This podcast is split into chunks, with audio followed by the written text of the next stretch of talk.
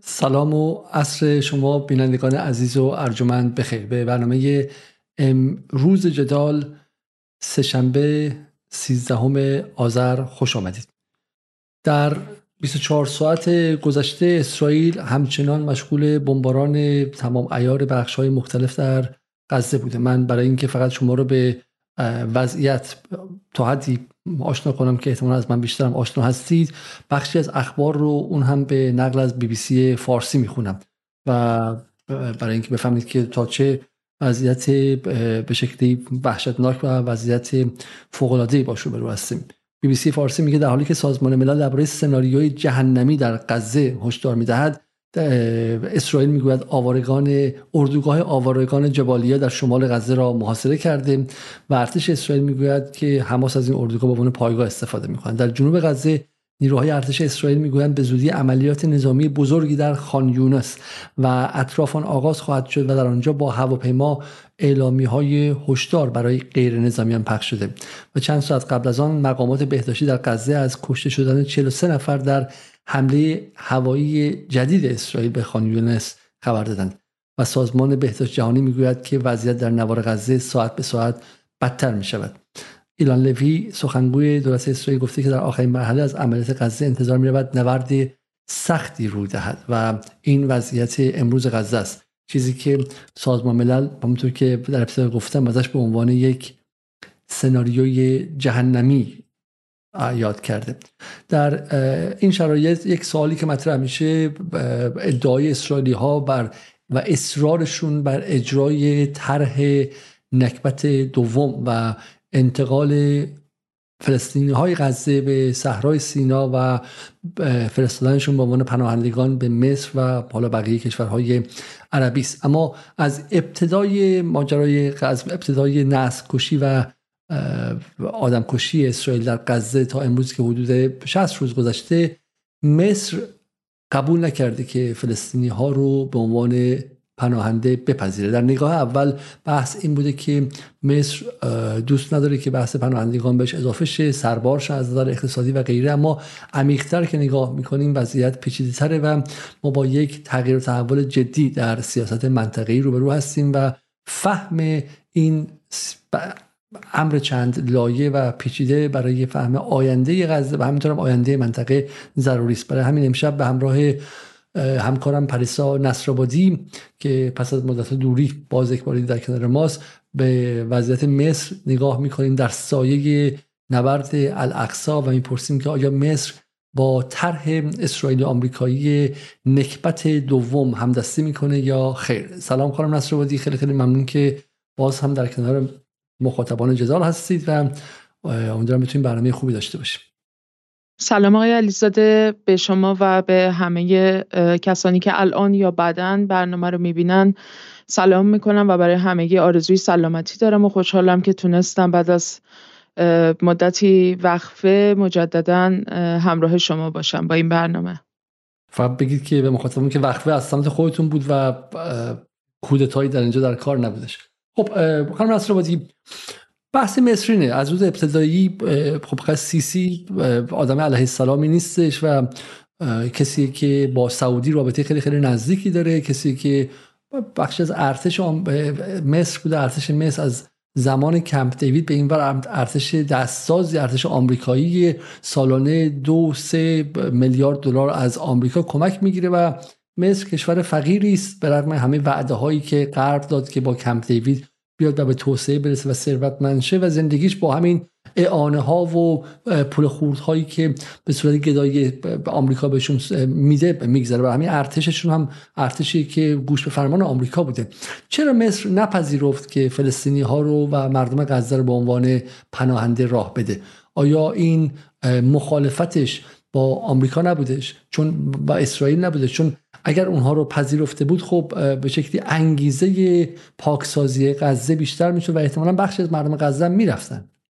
این واقعا سوالی بود که من در تمام طول این قریب به 60 روزی که امروز روز 59 که از نبرد الاقصا میگذره و برای من این سوال در تمام این مدت این سوال وجود داشت. گوشه ذهنم بود وقتی که اخبار رو دنبال می کردم و به خصوص به تلاش های مصر نگاه می‌کردم که خیلی سعی می‌کرد دیپلماسی فعالی داشته باشه در این رویداد. خب البته واضحه که مصر یکی از مهمترین کشورهایی که به دلیل اینکه در جوار کرانه در واقع باریکه غزه هستش و در واقع به شکلی مرز مشترک داره با نوار غزه طبیعتا میبایست حساس باشه نسبت به این جنگی که در جریانه.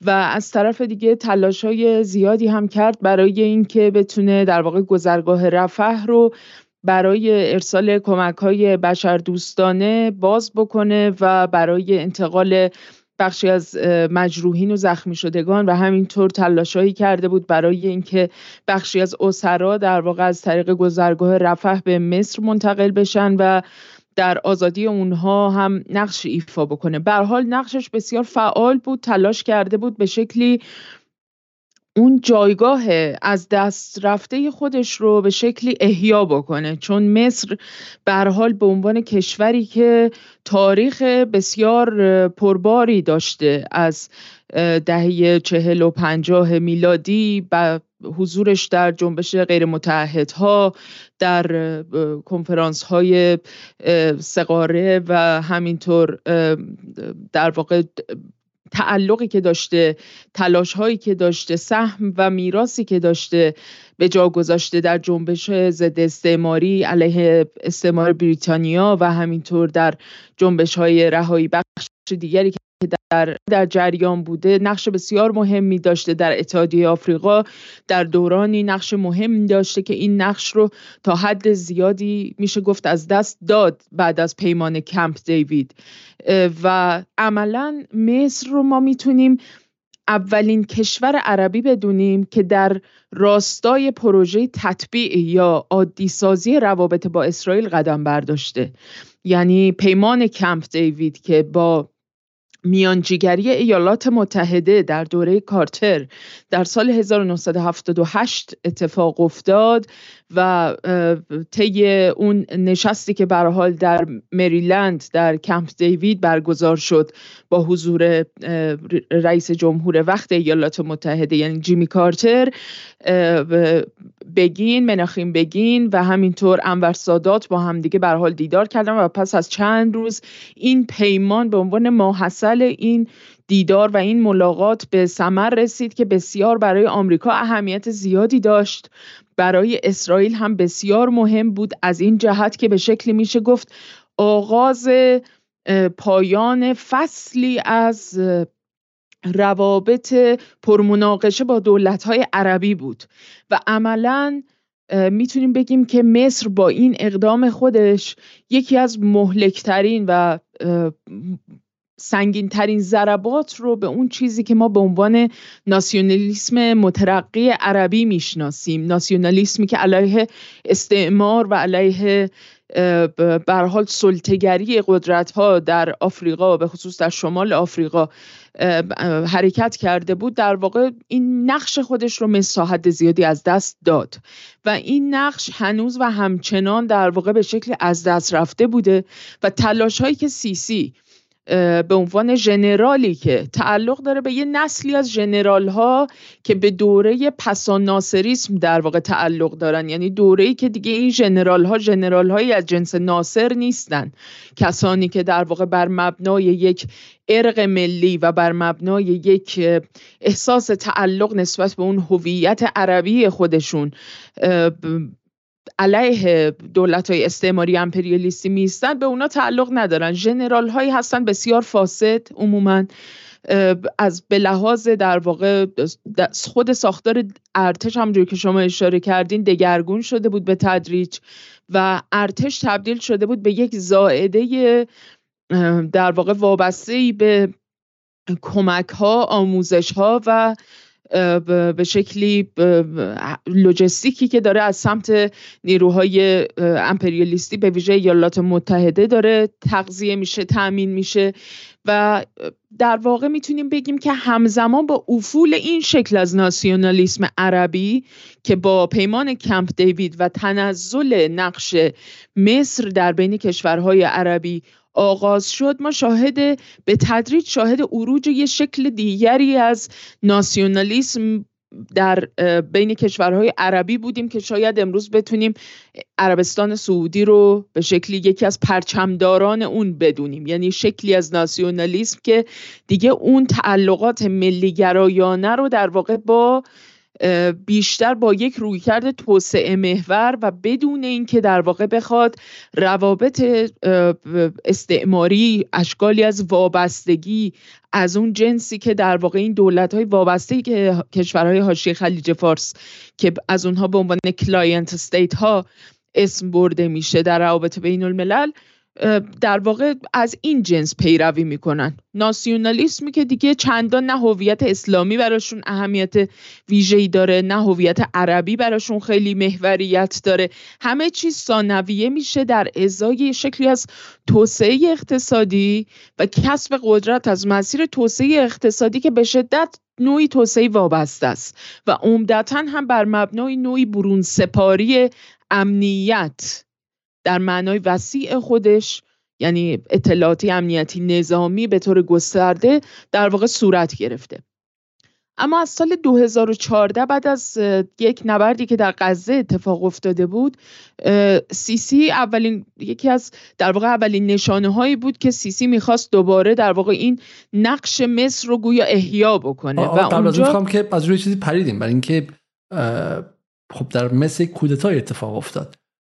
مصر در 25 ژانویه سال 2011 انقلابی داشت که در 12 فوریه این انقلاب پیروز شد و به شکلی حالا مدتی طول کشید. در سال 2012 اگه اشتباه نکنم سال بعدش این واقعا انتخاباتی برگزار شد بین محمد مرسی و اون فرد سکولاری که از من نپرسید اسمش چی بود و با اما با اگرها بالاخره مرسی و اخوان المسلمین پیروز شدن اخوان المسلمین اگرچه در وهله اول سعی کرد که پراگماتیک رفتار کنه و رابطش با اسرائیل قطع نکرد و غیره ولی خب همه می‌دونستن که اگر اخوان المسلمین به قدرت برسه متحدش در فلسطین حماس هم به قدرت خواهد قدرت بیشتری خواهد گرفت رفح باز خواهد شد و به وضع متفاوت خواهد شد.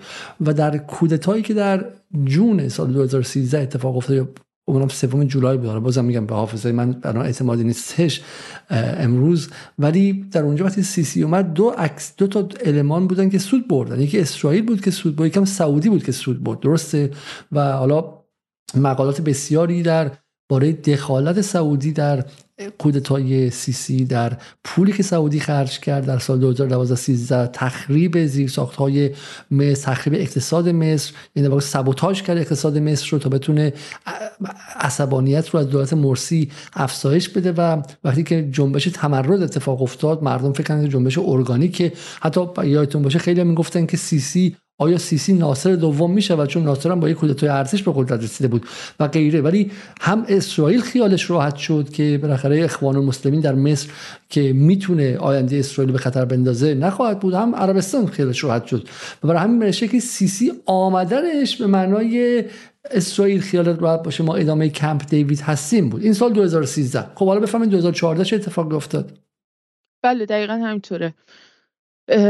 و حقیقتش اینه که حتی کسانی که به شکلی مرزبندی های سیاسی روشنی با جریان مرسی و اخوان المسلمین در اون دوره مصر داشتن نسبت به کودتایی که از سمت سیسی و همراهانش یعنی باقی نیروهای ارتش جنرال های نظامی که در واقع هم همراه سیسی شده بودند و کاملا مشخص بود که نیروی پشتیبان اینها در واقع در خارج از مرزهای مصر چه کسانی کدام دولت ها هستند از این جهت نسبت به این کودتایی که صورت گرفت گرفته بود بسیار در واقع ازش ناخرسند بودن و بسیار نگران بودن از وضعیتی که پیش خواهد اومد. از این جهت هیچ تقریبا می‌تونم بگم که خود مردم مصر ظاهرا چنین توهمی نداشتن که با یک ناصر دومی مواجه هستند به حال سیسی خودش از دم و دستگاه مبارک اومده بود بیرون و به حال نوع روابط ارتش در این سالهای گذشته این دهه های گذشته تا پیش از برآمدن سیسی هم تا حد زیادی روشن کرده بود برای مردم مصر که در واقع اینها چه تعلقاتی دارند اما در سال 2014 و بعد از جنگی که در غزه اتفاق افتاد سیسی پیش قدم شده بود برای اینکه یک طرحی رو پیشنهاد بده برای هم آتش بس هم برای اینکه به شکلی روابط مردم فلسطین و گروه های فلسطینی و به طور مشخص جریان فتح و دولت خودگردان یعنی ابو مازن محمود عباس و جریان مطبوعش و نیروهای نزدیک به اون رو در واقع روابطشون رو به شکلی ببره به سمت یک شکلی از آشتی برقرار کردن با رژیم اسرائیل و طرحی رو پیشنهاد کرده بود که بسیار با وقتی که با امروز مقایسش می‌کنیم طرح بسیار عجیبیه. یعنی آدم قشنگ وقتی نگاه می‌کنیم اون وقت کاملا متوجه میشیم که چه تغییرات شگرفی اتفاق افتاده که در واقع صرفا نمیشه تقلیلش داد به یک سری نگرانی های حالا امنیتی اقتصادی که حتما هم وجود دارن. ولی حتما دلایل مهم دیگری هم هستن که ما اصلا می‌خوایم امروز در مورد اونها هم صحبت بکنیم. و اون و اون طرح در واقع مبنی بر این بود که سیسی این پیشنهاد رو روی میز گذاشته بود که فتح باز بشه ببخشید گذرگاه رفح باز بشه و بخشی از مردم غزه بیان و منتقل بشن به صحرای سینا و اونجا اسکان پیدا بکنن. این پیشنهاد رو اون سال خود یعنی از جانب خود سیسی مطرح شده بود. و از طرف در واقع اسرائیل هم نسبت بهش بسیار اقبال وجود داشت. چون خود اسرائیل هم از همون دوره یعنی از همون سال 2014 و شاید حتی قبلترش با توجه به اینکه از سال 2008 2009 و زمان اینکه در واقع بعد از اینکه حماس بعد از اون انتخابات در غزه به قدرت رسید. جنگ 33 روزه با حزب الله در سال 2006 برگزار شد و بعد جنگی که با حماس داشتن در سال 2008 از همون موقع اسرائیل در فکر این بود که به شکل این باریکه غزه رو که تقریبا به شکل یک سردرد بالقوه برای اسرائیل یه فکری به حالش بکنه. بحث ایجاد منطقه حائل یا همون بافرزون رو اسرائیلی ها از خیلی قبلتر مطرح کرده بودن و در فکر این بودن که در واقع بتونن برای غزه یک همچین طرحی بریزن که دست کم بخشهایی از غزه رو تبدیل بکنن به یک نقاط حائلی که حالا احیانا در بخشهایی از جنوب اون کسانی در واقع بخش از مردم ساکن غزه زندگی بکنند ولی کن بخش عمده این جمعیت رو در واقع به سمت صحرای سینا هل داده باشند و اونا اونجا اسکان پیدا بکنن. و سیسی اون موقع با این طرح موافق بود و اساسا خودش این طرح رو پیشنهاد کرده بود که با مخالفت محمود عباس مواجه شد. و حماس هم به شدت علیه دولت مصر در اون موقع در واقع موزگیری کرد و اعلام کرده بودن که اساسا چه حقی داره مصر که حماس رو به عنوان نیرویی که با یک انتخابات انتخابات دموکراتیک و به انتخاب مردم غزه به قدرت رسیده به طور کلی از معادلات و گفتگوها و مذاکراتی که وجود داره کاملا حذف کرده بیرون گذاشته و با محمود عباس که به حال در کرانه باختری اعمال قدرت می‌کنه و در واقع مشروعیت حاکمیت دولت خودگردان در کرانه باختریه صرفا داره با اونها در واقع حول مسئله غزه مذاکره می‌کنه. که به حال این در بین نیروهای فلسطینی بسیار مسئله ساز شد و اساسا این طرح سیسی مورد پذیرش قرار نگرفت و اسرائیل هم از این باب ناکام موند به یک معنی. در واقع سیسی در سال 2014 داشت در راستای پروژه اسرائیل یعنی کاملا در خدمت پروژه‌ای که اسرائیل مد نظرش داشت برای اینکه در واقع بتونه تکلیف غزه رو یک بار برای همیشه یکسره بکنه و به نوعی از شر به قول خودشون نیروهای مقاومت فلسطین تو غزه خلاص بشه داشت از این فرصت می‌خواست استفاده بکنه که این فرصت رو به دست در سالهای بعدش سیسی به تدریج دچار یک دگرگونی هایی در نگاهش نسبت به مسئله فلسطین شد مجددا و نسبت به باریکه غزه هم رویکرد متفاوتی اتخاذ کرد. یعنی از همون در تقریبا از دو سه سال قبل یعنی حتی پیش از این که مثلا نبرد سیف القدس آغاز بشه در کرانه باختری و عراضی 1948 و ملتهب شدن مجموعه در واقع جبهه های مقاومت فلسطین از همون زمان ها سیسی به شکلی گفته بود که به هیچ عنوان نسبت به تحجیر یا جابجایی اجباری مردم غزه در واقع نظر مثبتی نداره و با این قضیه مخالفت خواهد کرد. در این بحث در واقع در بره های مطرح شده بود به شکل زمینی اما در اتفاقاتی که در دو ماه گذشته افتاده و بعد از نبرد طوفان الاقصا مصر از همون ابتدای در واقع ماجرا به سرعت نسبت به این قضیه موزگیری کرد. یعنی مصر خیلی قاطعانه از همون ابتدا اعلام کرد که به هیچ عنوان گذرگاه رفح رو برای اینکه مردم غزه بخوان از غزه در واقع بیرون بشن اخراج بشن به یه شکلی یا مجبور به هجرت بشن باز نخواهد کرد. و صرفا برای اینکه کامیون های حامل کمک های بشر دوستانه دارو سوخت و باقی امکانات آب و غذا و اینها بخواد وارد بشه گذرگاه رفح رو باز خواهد کرد. و پای این حرف هم ایستاد. اما نکته جالب اینه که باید ببینیم مثلا در طی این مدت چه فشارهایی هم روی دولت مصر بود. از جانب کدوم دولت ها؟ مهمترینش اسرائیل بود. یعنی نتانیاهو چه خودش در واقع به عنوان رئیس دولت مستقر در تلاویو از طریق برحال دیپلمات های اسرائیلی سفیر اسرائیل در مصر از طریق در واقع دولت های اروپایی از طریق حتی برخی دولت های منطقه‌ای که اینها در موردش خیلی در واقع باز نشده. یعنی اخبار خیلی روشنی در مورد اینها بیرون نیومده. ولیکن به طور ضمنی در صحبت های خود سیسی و باقی مقامات مصری اومده که از سمت دولت های اروپایی بسیار تحت فشار قرار گرفتن که این طرح رو بپذیرن که در واقع مردم شمال غزه به جنوب کوچ داده بشن و از سمت جنوب هم بخشی اونجا اسکان داده بشن و بخش دیگری از این مردم به سمت صحرای سینا کوچ داده بشن و در اونجا براشون یک سری شهرک ساخته بشه برای اسکان دادن اینها. و در ازای این در واقع توافق مصر مجموعه ای از منفعت ها و در واقع امتیازات اقتصادی رو دریافت بکنه. از جمله اینکه به مصر پیشنهاد شد به خصوص از سمت ایالات متحده که حدود مصر حدود 130 میلیارد دلار بدهی خارجی داره و در واقع به مصر پیشنهاد کردن گفتن که اگر با این طرح موافقت بکنه این بدهی های در واقع خارجیش مشمول بخشودگی و عفو خواهد شد و به این ترتیب مصر از بازپرداخت اینها معاف میشه.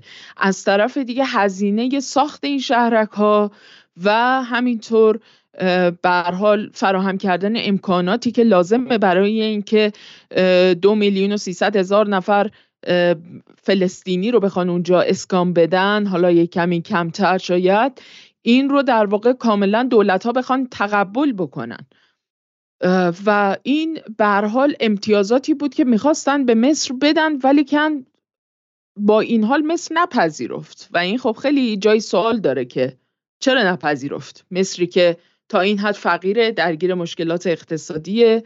و به حال این پیشنهادها پیشنهادهای وسوسه کننده ای هستند این تیتری که دارین نشون میدین مربوط به در واقع خبری هستش که در مورد همون طرح صلحیه که سیسی در سال 2014 پیشنهاد کرده بود و از جانب در واقع محمود عباس به عنوان رئیس دولت خودگردان کاملا مورد در واقع توافق قرار نگرفت و به حال این اتفاق نیفتاد.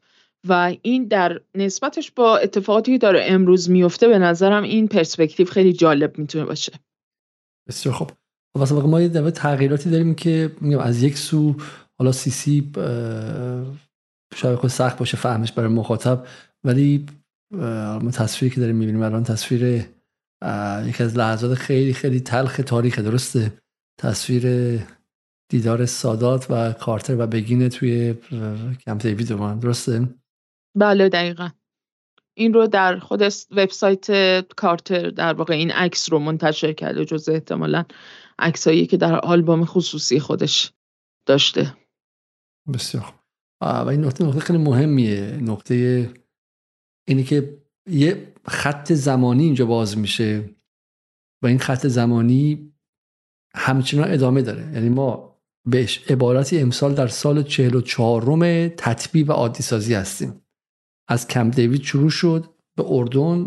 از اردن تدریجا کشورهای عربی دیگه آتیش رو کم کردن زیرش رو و بعد خود کرانه باختری و دولت و خود فتح عادی سازی شروع کرد.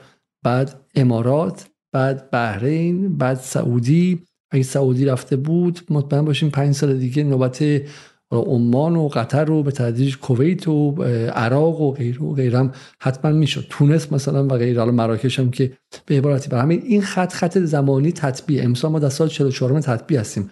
همزمان چه اتفاقی میفته با تطبیع؟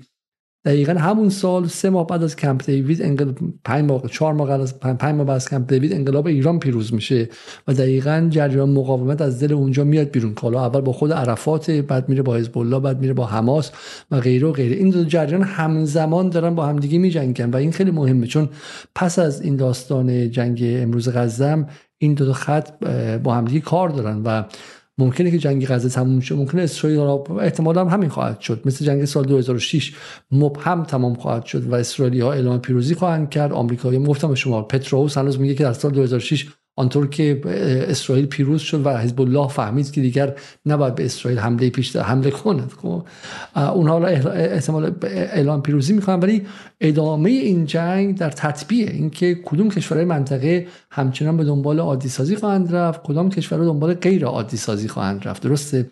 همین این قضیه مهمه. و ما سیسی رو داریم که یک جهت میگم همون در همون دیگه تسلیم شده دستا بالاست ولی هم جامعه بشه عصبانی. یعنی با نظرسنجی که نگاه می‌کنین جامعه مصر خب جان میده برای فلسطین. یعنی همین تظاهرات ها و همین چند افکار عمومی مصر صد درصد با فلسطین دولت دقیقا در جهت مخالفشه. خب برای همین سیسی اگر بتونه این کار انجام بده و مثلا بخشی از امتیازاتی که مصر به اسرائیل داره پس بگیره یا حتی مثلا قطع روابط دیپلماتیک کنه مثلا موقت و غیره براش در داخل مصر محبوبیت میاره. یعنی خیلی از بخشای مصر حاضرن اون به قیمت نان بالاتر بره و از نانشون هم محروم شن چون می‌دونیم مثل مسئلهش مسئله نانه مسئله میشم ثروت مثلا خانه خریدن و غیره نیستش. کشور بسیار بسیار فقیری که کمپ دیوید وضعش رو بدتر کرد بشه نه بهتر. خب و ولی اگه بتونه این کارو کنه لازم نیست champion of Palestinian cause بشه یا مثل اردوغان ادای این در بیاره که من پیش قراول آزادی فلسطین هستم. همین که به شکلی سفیر رو دو ماه بیرون کنه و دو ماه سفیر رو فرا بخونه خودش براش می‌تونه محبوبیت بیاره. و این امکان به نظر میاد که الان به وجود اومده. و می‌خوام امشب ببینیم که چرا این به وجود اومده. آیا به خاطر اینکه سیسی مثلا دیگه الان خرش از پل گذشته و دیگه نیازی به آمریکا نداره و به شکلی پاش توی سیاست مصر محکم شده یا سوال دیگری است و علت دیگری داره خانم نصرآبادی؟ حالا اول تو پرانتز به این موضوع اشاره بکنم که اتفاقا مصر یکی از اون نمونه های خیلی خوبیه که وقتی توی ایران کسی عادی سازی یا ترک تخاصم با اسرائیل رو به عنوان یکی از پیش شرط های توسعه مطرح می‌کنه یا اینکه در واقع اینکه شما درها رو باز بکنید و روابطتون رو سعی کنید عادی بکنید با غرب و به ویژه با ایالات متحده و بهشون این اطمینان رو بدید که در واقع شما قصد تخریب منافع اینها یا به خطر انداختن منافعشون رو ندارید و اینها باید مصر رو بذاریم جلوشون دیگه. یعنی بهشون نشون بدیم که مصری که حدود یک میلیون کیلومتر مربع فکر می‌کنم حدودا مساحتشه و یه چیز حدود 110 میلیون نفرم جمعیتشه. یعنی انقدر فاصله فاحشی مثلا به لحاظ وسعت و جمعیت با ایران نداره. البته به حال مسائل خاص خودش رو به لحاظ جغرافی طبیعی و اینها داره. ولی به هر حال کشوریه که اولا پیشگام عادی سازی بوده با اسرائیل. ثانیا دیگه چقدر مثلا به ایالات متحده باید اطمینان بده جز اینکه حتی ارتش خودش رو در اختیار ایالات متحده قرار داده.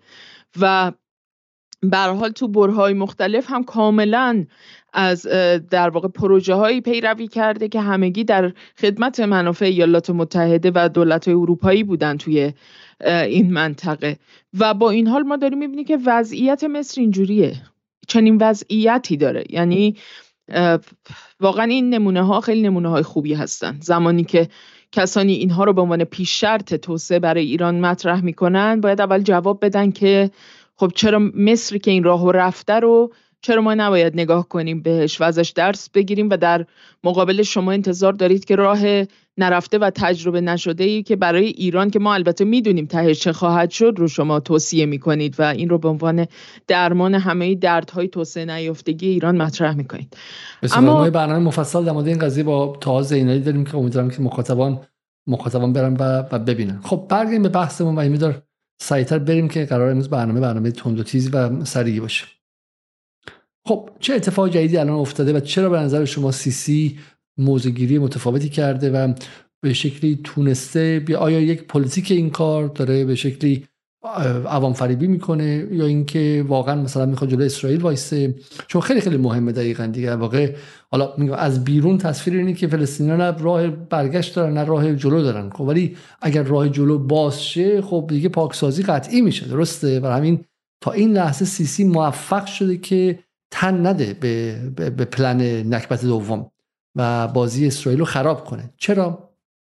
قبل به دو نکته اشاره بکنم. یکی به خاطر غیبت طولانی که داشتم تو برنامه های از چندین بحث و مورد بوده که جا افتاده که اتفاقا خوبه الان که بهشون اشاره بکنیم. ببین علاوه بر فشارهایی که از سمت خود اسرائیل و ایالات متحده و دولت‌های اروپایی به مصر اومده برای اینکه در واقع بپذیره این مسئله را که گذرگاه رفح رو برای عبور آوارگان فلسطینی باز بکنه و رضایت بده که اینها رو به شکل موقت هم که شده اسکان بده توی صحرای سینا.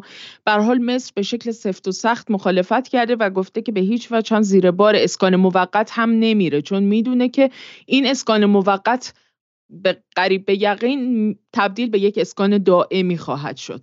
و از طرف دیگه خب نسبت به فلسطینیان این رویکرد رو اتخاذ کرده که من در برابر پروژه نکبت دوم ایستادم. علا رقم این که دوست دارم به هر شکلی کمک بکنم به فلسطین و مقاومت فلسطین. ولی با این حال می‌دونم که گشودن رفح و در واقع کمک به این مسیر و پروژه‌ای که اسرائیل داره دنبال می‌کنه خیانتی به مقاومته.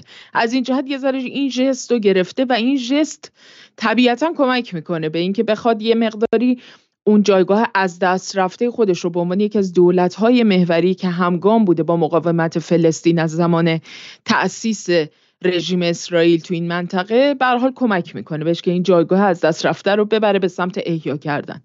نکته دوم اینه که تقریبا 13 اکتبر یعنی حدود 6 روز بعد از آغاز نبرد بود که یک سندی رو گفتن به اصطلاح در واقع افشا شده که حالا البته در مورد اینکه واقعا حالا افشا شده یا به شکلی لو رفتم خب طبیعتا بحث هست توی همچین وضعیتی. ولی به هر رو این سند اشاره ای داشت به این مسئله که طرح خیلی جدی و حساب شده ای در دستور کار دولت کنونی هست برای اینکه در واقع بتونه این پروژه نکبت دوم رو رقم بزنه. این طرح رو وزیر اطلاعات رژیم اسرائیل عرضه کرده بود. و در اون فازبندی کرده بود مراحل مختلفی رو که در واقع اینها می‌تونن غزه رو به شکلی پاکسازی بکنن یک منطقه حائل اونجا درست بکنن دعوت بکنن از بخشی از نیروهای به شکل بین المللی نیروهای حافظ صلحی که از سازمان ملل مثلا ممکنه بیان یا نیروهای حافظ صلحی که از سمت برخی دولت‌های منطقه که ازشون دعوت خواهد شد مثل عربستان سعودی، قطر، مصر و غیره مثلا از اینها دعوت بشه که اونا حضور پیدا کنن اونجا تا زمانی که در واقع به شکل یه انتخاباتی اونجا به تدریج برگزار بشه و دوباره مثلا دولت خودگردان یا به هر حال نی یک نیروی یا یک دولتی بر سر کار بیاد در غزه که اولا دولت یک پارچه ای باشه در غزه و کرانه باختری و ثانیا این دولت یک پارچه به شکلی بنا نباشه که موی دماغ اسرائیل بشه و به نوعی همراهی زمینی داشته باشه چنان که مثلا دولت خودگردان به هر حال حدی از سازش و مصالحه رو با رژیم اسرائیل داشته. و عملا در واقع اون چیزی که ازش این روزها به خصوص مجددا به عنوان پروژه دو دولتی داره صحبت میشه یا تاسیس دو کشور فلسطینی و اسرائیلی رو اینها به این شکل در واقع رقم بزنن. و یک منطقه امنی در غزه ایجاد بکنن که این منطقه امن البته صرفا دلایل صرفا امنیتی نداره. قطعا یک سری پروژه های اقتصادی مهمی اسرائیل داره دنبال می‌کنه توی این منطقه که همه اینها به برقراری امنیت از اون جنسی که اسرائیل مورد نیاز داره گره خورده. بنابراین این سند اطلاعاتی که به اصطلاح لو رفته بود خودش نشون می‌داد که در واقع اسرائیل به انواع مختلف داره این پروژه پاکسازی غزه رو در اشکال مختلفش در واقع داره براش سناریوهای مختلفی می نویسه یکی از این سناریوهای اولیه طبیعتا همین بود که ما در همون روزهایی که در واقع داشت صحبت از این می‌شد که احتمالاً رژیم اسرائیل می‌خواد نبرد زمینی رو آغاز بکنه و می‌خواد حمله زمینی کنه به نوار غزه در مورد این قضیه حالا در برنامه نبود. با شما صحبتی داشتیم در این مورد که احتمالا این حمله زمینی اتفاق خواهد افتاد. چرا که این پروژه ها پروژه های جدی به نظر می‌رسن. دست کم اینها شروع می‌کنن و از یک سناریو به سناریوی بعدی از اگه پلن آشون جواب نده پلن بی دارن پلن سی دارن و به هر حال پلن آ رو کلید زدن و اون همین بود که شروع کنن بخشی از جمعیت شمال غزه رو به سمت جنوب کوچ بدن و شمال رو کامل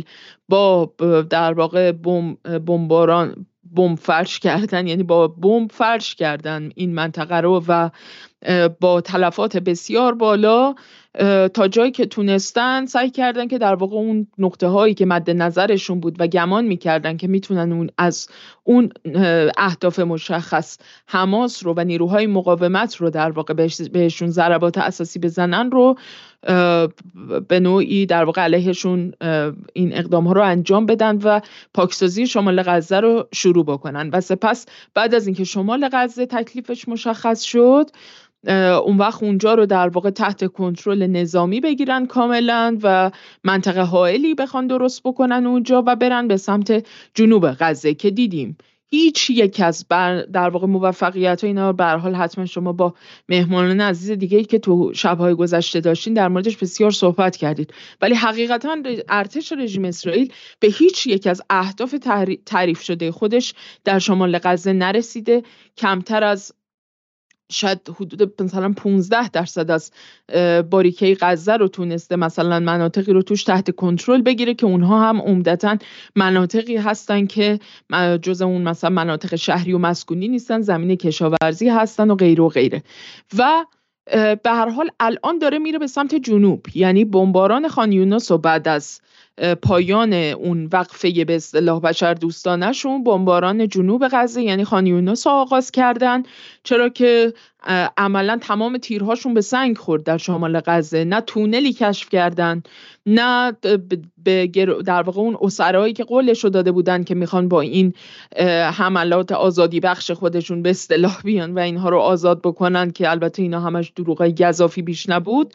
نتونستن هیچ کدوم از این اسرا رو در واقع خودشون آزاد بکنن. اسرا در اون تبادلات و توافقاتی که صورت گرفته بودن آزاد شدن و نتونستن در واقع نیروی نظامی حماس رو به شکلی بهش ضربه جدی وارد بکنن. حالا متوجه جنوب شدن و به این نتیجه رسیدن که خان یونس در واقع سر مار اونجاست و بخش اعظم اسرا در واقع اونجا هستن و نیروهای حماس به خصوص بخش رهبری حماس هم در منطقه جنوبی هستند و حالا دیگه به حال بمباران جنوب غزه رو آغاز کرده.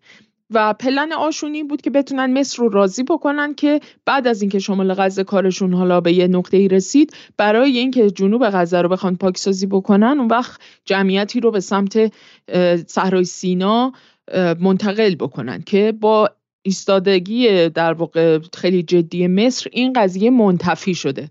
حالا پلن بی که مطرح کردن این هست که در واقع بتونن این مردمانی که در واقع در جنوب غزه مجتمع شدن و الان دیگه خیلی نقطه پرتراکمی قاعدتا شده در جنوب غزه اینها رو از طریق یکی از گذرگاه هایی که در جنوب غزه هستش به سمت صحرای نقب یعنی در جنوب خود عراضی اشغالی به اون نقاط در واقع منتقل بکنن و اونجا تحت یک سری در واقع تمهیدات نظامی که قرار بیاندیشن و کمک هم بگیرن از آمریکا و باقی دولت های اروپایی اونجا یک سری شهرک هایی تاسیس بکنن برای اسکان اینها و این احساس رو هم به بخشی از اون فلسطینیانی که قرار از غزه آواره بشن بدن که خب اینجا که دیگه صحرای سینا نیست قرار نیست که برید توی کشور دیگه ای آواره بشید. اینجا همون به قول خودتون سرزمین اشغالی خودتونه دیگه. حالا از غزه منتقل میشید یه مقداری این طرفتر. و به هر حال این پلن بیه که دارن دنبال می‌کنن و حالا باید ببینیم در روزهای آینده که سرنوشت این برنامهشون به چه صورت خواهد شد. اما در مورد مصر یه ذره رشته کلام از دستم در رفت در مورد مصر. رفتیم سراغ این سناریوها. نکته ای که خیلی مهمه اینه که باید ببینیم که در واقع آیا صرفا مصر به دلیل اون چیزی که حالا بیشتر توی رسانه ها داره ازش صحبت میشه. یعنی صرفا نگرانی هایی داره از اینکه اگر آوارگان فلسطینی به غزه منتقل بشن به خاطر اینکه به حال حضور دو میلیون نفر جمعیت آواره اونجا اینکه علاوه اقتصادی معیشت اینها چطور تعمین بشه وضعیت اقتصادی اینها چطور میشه این دغدغش و اینکه در واقع این ممکنه باعث نارضایتی و شورش در داخل خود مصر بشه. یعنی خود مردم مصر بگن ما خودمون الان نون نداریم بخوریم و دو میلیون نفر دیگه از مثلا غزه منتقل شدن به اینجا ما الان باید چیکار بکنیم؟ به خصوص بخشی از صحرانشینانی که که اصطلاحا به اونها بدوین ها میگن در صحرای سینا برخی رسانه ها دارن روی این قضیه مانور میدن که در واقع اونها هم خیلی نگران هستن از این بابت که اگر ساکنان غزه در صحرای سینا اسکان داده بشن این بخشی در واقع اون اکوسیستم این بدوین ها یا صحرانشینان سینا اونها هم در واقع زندگیشون مختل خواهد شد و این هم باعث نگرانی هاییه و اگر که مسئله اقتصادی بتونه معضل جدی بشه و به شورش و اعتراضاتی در مصر ختم بشه طبیعتا یک سری مسائل امنیتی هم به بار خواهد آورد و مشکلات جدی برای دولت مصر به وجود میاره. و مهمتر از همه این که مصر با توجه به سابقه به حال اخوان المسلمین و اینکه دولت کنونی یعنی دولت سیسی خیلی موزل جدی دارن به حال به لحاظ سیاسی با خط اخوان المسلمین. و از این نگران هستن که اگر که به حال نیروهای حماس یا نیروهای هوادار حماس در بین مردم غزه اینها منتقل بشن به مصر. آیا این مثلا چقدر می‌تونه به تقویت جریان اخوان المسلمین منجر بشه و دوباره در واقع یک سری موزلاتی رو به لحاظ سیاسی و ناآرامی هایی رو به همراه بیاره که از لحاظ امنیتی خطرزاست؟ خب این بخشی از در واقع دغدغه هایی که عمدتا تو رسانه ها در موردش صحبت میشه و روش مانور داده میشه. اما گرچه اینها دقدقه های معتبری هستند یعنی به نوبه خودشون می‌تونن نگرانی های خیلی جدی ایجاد بکنن و به هر حال مسائل کمی هم نیستن. یعنی جمعیت دو میلیون نفر جمعیت به شکل ناگهانی وارد هر کشوری بشن علا رقم اینکه تضمین های جدی از سمت ایالات متحده اسرائیل و برخی دولت های عربی منطقه هم داده شده اما به حال این نگرانی ها همچنان به نظر می‌رسه که معتبر باشه. اما یک مسئله مسائل دیگری هم به نظر می‌رسه که در پس پشت این دقدقه های خیلی برجسته وجود داره که به نظرم بد نیست که به اونها هم اشاره هایی بکنیم. خب حالا باز ما در دقیقه 45 برنامه می‌خوایم تازه برنامه رو شروع کنیم. خب بسیار خب پس حالا باز من برای جنبندی تا این لحظه در مورد مصر صحبت کردیم در مورد اینکه چگونه به شکلی پیش از این مثلا در سال 2014 اگه اشتباه نکنم ابو مازن rejected Egyptian Sinai offer خب این بحث Sinai قبلا هم بود درسته؟ و چنین اتفاقاتی بود ولی مثلا حتی فلسطینیا قبول نکردن حتی ابو مازنی که بالاخره خیلی آدم اهل مقاومتی نیست و یک آدم به شکلی فلسطین فروشه اون هم قبول نکرد و غیره و از اونجا ما رسیدیم به یک سیسی دیگه. سیسی که حالا وای میسته و بازی اسرائیل رو خیلی رسما خراب می‌کنه. و و, و می‌خوام ببینیم که چه اتفاقی میفته و در روایت عام سیسی میگه آقا من مثل انگلیس هم امروز در انگلیس اخبار اول ما این بود که پناهنده ها رو می‌خوام بفرستم به رواندا دوباره. باز دوباره وزیر کشور انگلیس رفته به رواندا. وزیر خارجه رفته به یا وزیر کشور که قبول کنه که این کسایی که با قایق میان بفرستن اونجا. مثلا میگه من مثل شما من دنبال پناهنده نیستم و دنبال مهاجر نیستم و خودم خرج مردمام به سختی میدم. آمریکا مرتب اینسنتیو یا مشوق های اقتصادی بهش میده و مثل میگه برای من کافی نیستش. و خانم نصرآبادی نظریش اینه که یک دلیل خیلی خیلی مهم دیگری پشت این قضیه است و بحث بحث این نیست که ما برای پناهنده نداریم یا نمی‌خوایم فلسطینی بیشتری بیا و نمی‌خوایم اردن دوم بشیم. خب بریم سراغ بحث امشب. نظریه شما چیست و چه فرقی با بحث در واقع بقیه تحلیلگران داره؟ در این قضیه.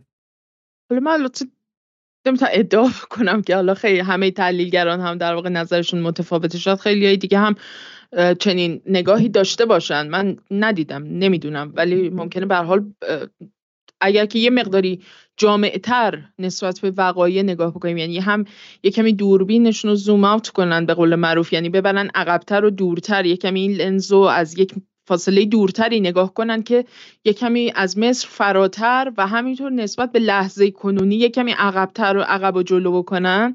اون وقت بهتر میشه در واقع صحنه رو مشاهده و ملاحظه کرد. یکی از مهمتریناش در واقع مهمترین سوالایی که وجود داره اینه که خب مگه ایالات متحده و اروپا به مصر پیشنهادهای اقتصادی و همون مشوقهایی که به قول شما خیلی هم قابل توجه هستند بعضا ندادن چرا مصر نپذیرفته این رو با توجه به شرایط اقتصادیش؟ اولین چیزی که به ذهن آدم می‌رسه اینه که خب قاعدتا باید روی میز یک سری مشوق یا گزینه های بهتر و چربتری هم وجود داشته باشه. وگرنه طبیعتا بخشودگی 130 میلیارد دلار بدهی خارجی و دادن پول توجیبی برای آوارگان فلسطینی برای اینکه بپذیر مصری اونجا اسکان پیدا بکنن در صحرای سینا قاعدتا پیشنهاد بدی نیستش. ولی چرا مصرین رو قبول نمی‌کنه؟ اولین گزینه خب اینه. یا حتما لابد پیشنهادهای بهتری وجود داره روی میز. یه گزینه دیگه می‌تونه این باشه که مصر نمی‌تونه اعتماد بکنه به این پیشنهادها. یعنی فکر می‌کنه که به هر حال اگر که یک چشماندازی واسه توسعه مصر اینها مد نظر داشته باشن یعنی همونجوری که ما نگاه می‌کنیم به اینکه از کمپ دیوید تا الان پروژه تطبیع و عادی سازی روابط با اسرائیل و باز کردن درها به سمت ایالات متحده و جلب اعتماد و رضایت اونها برای مصر هیچ چیزی به ارمغان نیاورده حدی از توسعه رو که در واقع در مقایسه با بسیاری کشورهای دیگه که مقاومت کردن در مقابل این قضیه یا اینقدر با فراغ بال آغوش خودشون رو باز نکردن واسه مثلا ایالات متحده. اونا شاید حتی بعضا بیشتر هم رشد کرده آن نمونهش ایرانه. ایران تحت تحریم ایران تحت هزار و یک مصیبتی که طی کرده طی دهه های گذشته. با تمام اوصاف با تمام مشقت های اقتصادی که بر حال مردم تجربه می‌کنن توی ایران و مشکلاتی که به دوش می‌کشن فساد داخلی و موزلات و ناکارآمدی های دیگه وضعیت ایران قابل مقایسه نیست با مصر. یعنی به حال های اقتصادی همه اینها در واقع نشانگر این هستن که کشوری مثل ایران در تونسته در واقع مقاومت بکنه. خب مصر نگاه می‌کنه به وضعیت خودش. میگه من با این وضعیتی که تن دادم به سازش و عادی سازی روابط و تطبیع چنین وضعیتی دارم. من چرا باید اعتماد بکنم به ایالات متحده؟ چه کمکی کردن اینا به توسعه من؟ جز اینکه منو تا خرخره بدهکار کردن به نهادهای بین المللی پولی و مالی امپریالیستی؟ چه کاری برای این مملکت انجام شده؟ در مقابلش میان نگاه می‌کنن به بعضی دیگه از کشورهای مثلا خود کشورهای آفریقایی حتی. نگاه می‌کنن می‌بینن که مثلا چین چه پروژه های زیر ساختی رو برای بعضی از کشورهای آفریقایی جلو برده به ارمغان آورده کجاها چقدر سرمایه گذاری کرده. خود نمودار روابط در واقع اون بالانس تراز تجاری در واقع مصر و چین تو سالهای گذشته نشون میده که در واقع این روند رو به رشدی که توی روابط تجاری مثلا مصر و چین به وجود اومده تو دو سه سال گذشته به خصوص که یک جهش در واقع شیب سعودی خیلی جدی و یه جهشی داشته حاکی از اینه که به هر حال که کشوری مثل مصر هم با اون سابقه تاریخی که طی کرده داره می‌بینه که یه تغییراتی داره توی دنیا اتفاق میفته یعنی من می‌خوام باز برگردم به همون داستان همیشگی و زیبای تغییر نظم جهانی و اینکه در واقع ما در دوره گذاری هستیم که بسیاری از این دولت ها دیگه تصمیم گرفتن بعضی از اون تخم مرغایی که گذاشته بودن تو تمامش گذاشته بودن تو سبد ایالات متحده و باقی دولت های غربی لاقل چند تاشو بردارن بذارن تو سبد یه سری دولت های دیگه و مصر از جمله اون دولت هاست. که در واقع تعدادی از تخم مرغ رو برداشته گذاشته تو سبد چین گذاشته تو سبد روسیه. نمونه های دیگه که می‌تونیم ازش ببینیم اینه که قاعدتا مصر با توجه به اینکه دولتیه که به حال خیلی پیرو در واقع تابع سیاست های ایالات متحده بوده توی دهه های گذشته. قاعدتا سر جنگ اوکراین باید جز دولت هایی می بود که به شکل تمام قد علیه روسیه می ایستاد. علا رقمی که حالا به شکل سنتی و شوروی و بعد هم با روسیه حال روابط نسبتا خوبی داشته. ولی کن این که در جنگ اوکراین دولت ها در کدوم سمت بیستن؟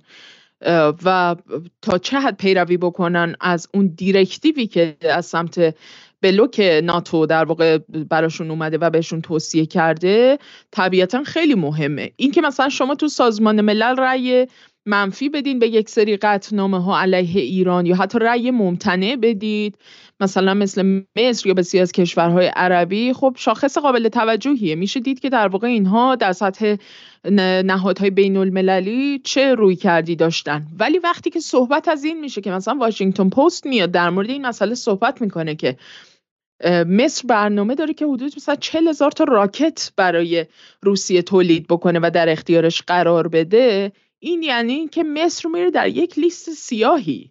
این به این معنیه که مصر می‌تونه تحت تحریم های وحشتناکی قرار بگیره. تمرد کرده مصر از یک در واقع قانون کاملا سفت و سختی قانون آهنینی که به حال از سمت اون بلوک فرماندهان ناتو صادر شده بوده و اون تمرد کرده. گرچه مصر تکذیب کرده این قضیه رو ولی کن به حال اسنادی وجود داره. اسنادی که از پنتاگون منتشر شده بود و من فکر کنم در موردش ما برنامه داشتیم در مورد اسنادی که لو رفته بود از پنتاگون و در اون اسناد کاملا روشن شده بود که بله مثل چنین برنامه هایی داره و در ادامه در واقع این اخبار لو رفته و اینها بود که ما شاهد این بودیم که روسیه اعلام کرده بود که در واقع قراره که برای مصر یک راکتور اتمی بسازه با سرمایه گذاری خودش.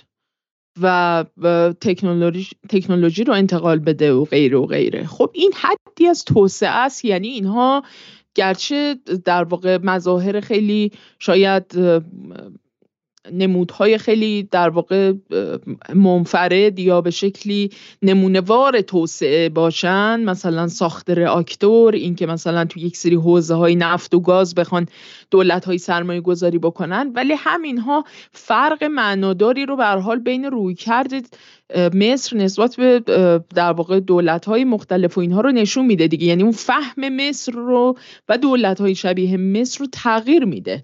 از اینکه در واقع رابطه با کدام دولت ها می‌تونه نهایتا به حدی از اون توسعه یافتگی به تعویق افتاده منجر بشه. و خب از این نظر به نظر می‌رسه که در واقع باید نگاه کنیم که خب چین و روسیه در این نبرد طوفان الاقصا گرچه خیلی به شکل علنی مواضعشون مثلا در سطح ایران یا مثلا حتی مثلا یه سری از کشورهایی که به خیلی سفت و سخت پای مقاومت ایستادن به اون شکل بروز نداشته. همچنان رو راه حل دو دولتی خیلی تاکید کردند. ولی خب اولا چین مثلا برخلاف بسیاری از دفعات قبل نبردهای گذشته به شکل یک در واقع طرف فعالی برای برقراری آتش بس ایجاد صلح و فعالیت های دیپلماتیک بسیار گسترده ای داشته چین. و همین که اصلا مثلا از سمت اتحادیه عرب دولت های عربی پا میشن میرن. اولین جایی که پا میشن میرن میرن پکن. برای اینکه در واقع با چین در مورد اینکه چگونه این صلح رو در واقع در فلسطین اشغالی و در غزه بخوان برقرار بکنن به اونها رجوع می‌کنن. و از طرف دیگه قطنامه هایی که وتو میشه از سمت چین و روسیه در شورای امنیت و زیر بار این قضیه نمیرن که حماس رو به عنوان یک سازمان تروریستی به رسمیت بشناسن. و اقدامات حماس رو به عنوان اقدامات تروریستی بخوان محکوم بکنن و اتفاقات دیگری که تو چارچوب مثلا شورای امنیت و در مجمع عمومی سازمان ملل افتاده که به حال الان تو این مقال نمی گنجه همه اینها نشون میده که به حال روی کرده این دولت ها هم تغییر کرده. یعنی اینها هم مثل گذشته نیستن. حالا بحثایی صحبتایی که مثلا پوتین به خصوص در ابتدای در همون روزهای نخستین بعد از نبرد صحبت هایی که داشت خیلی قابل توجه بود. مقایسه غزه با لنینگراد. به سرا... یعنی در واقع به طور زمینی اشاره به این داشت که در واقع مقاومت فلسطین در برابر یک دولت فاشیستی داره مقاومت می‌کنه. و این اصلا دیگه جای تعارفی باقی نگذاشته بود.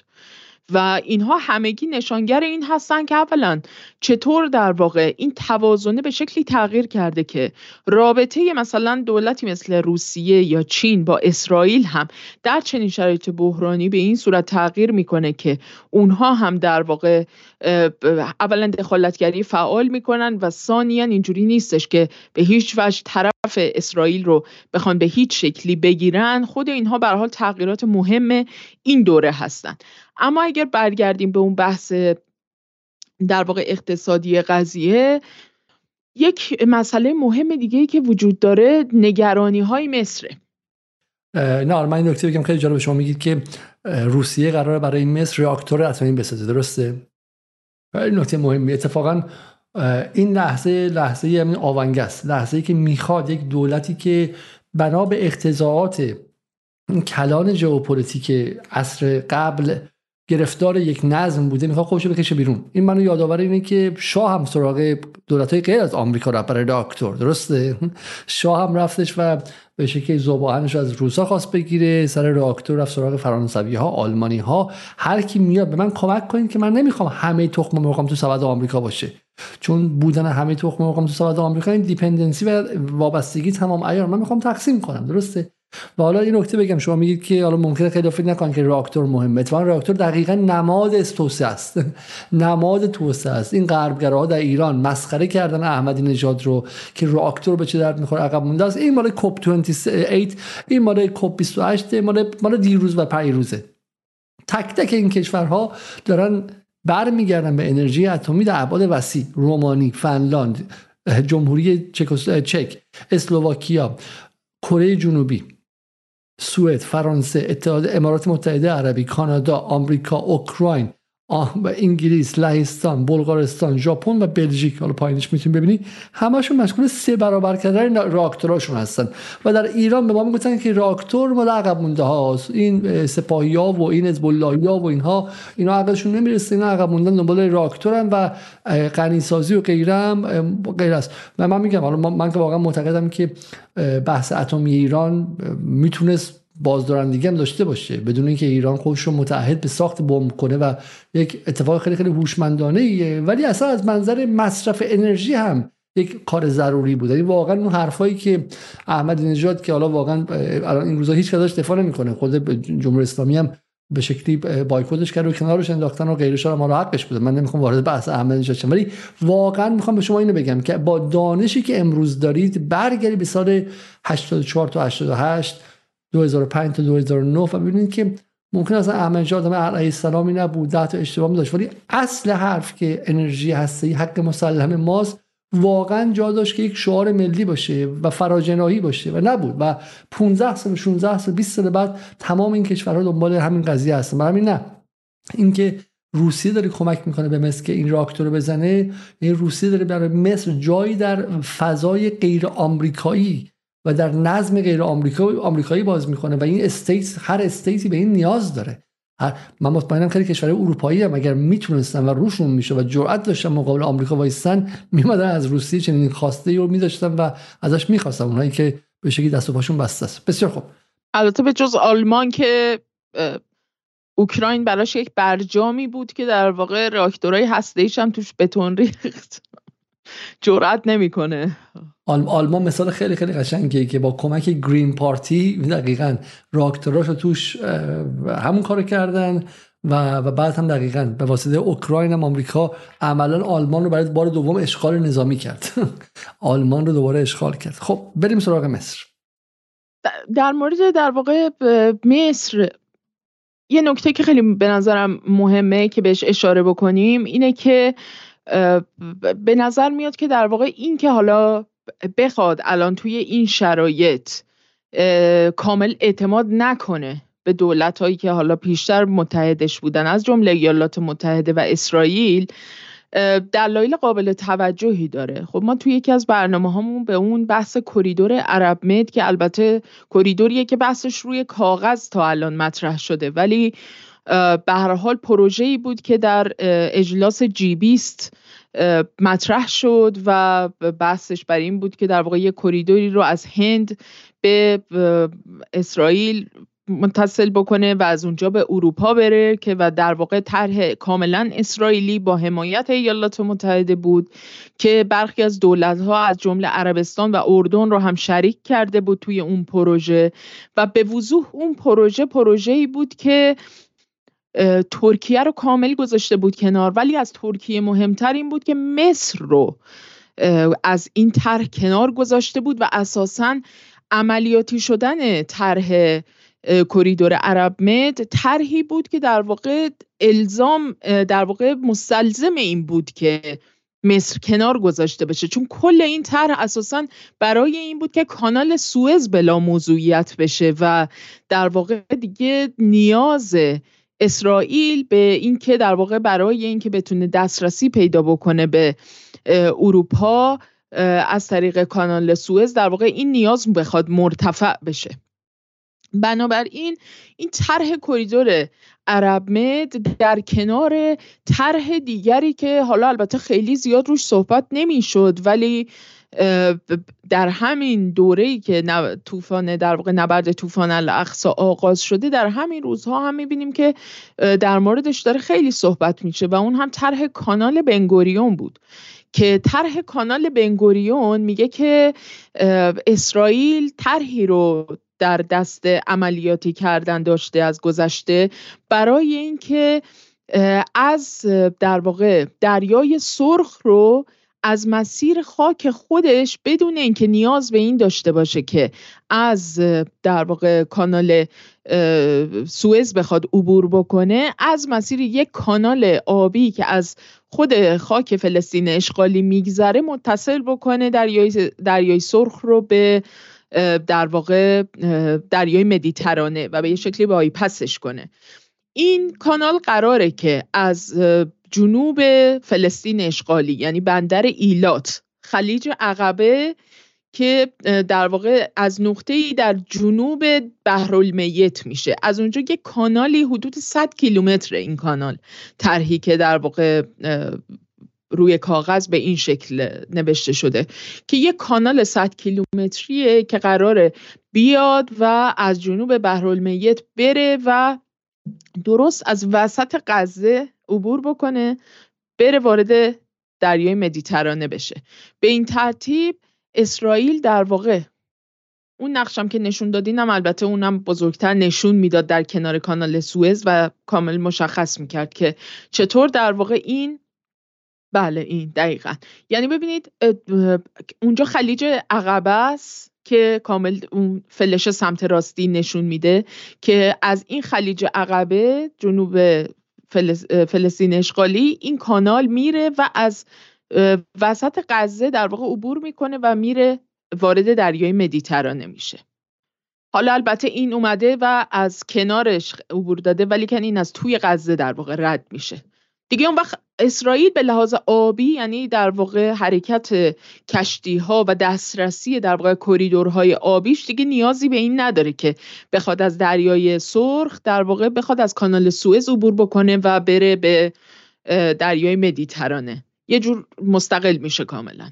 پس واقعا همون چیزی که این مجله اویلن گس میگه دیگه. میگه که نیو اویل روتس پلان تو بایپس سوئز کانال. قرار بوده که بایپس کنن و در واقع دور بزنن و به معنای کامل میگن که تو ایران میگن ایران دور زدن ایران دور زدن ایران دور زدن.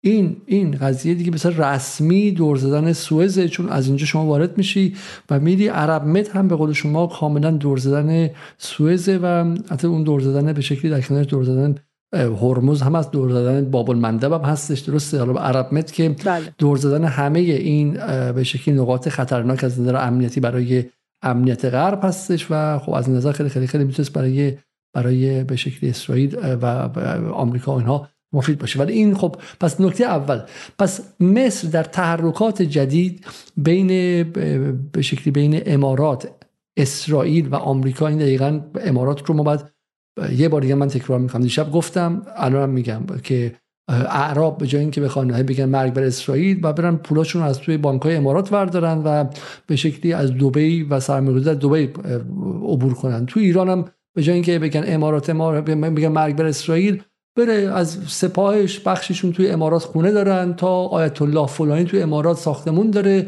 تا اون یکی آقای فلانی وزیر فعلی و وزیر سابق سرمایه گذاری دارن تا نهاد نزدیک به بیت فلان.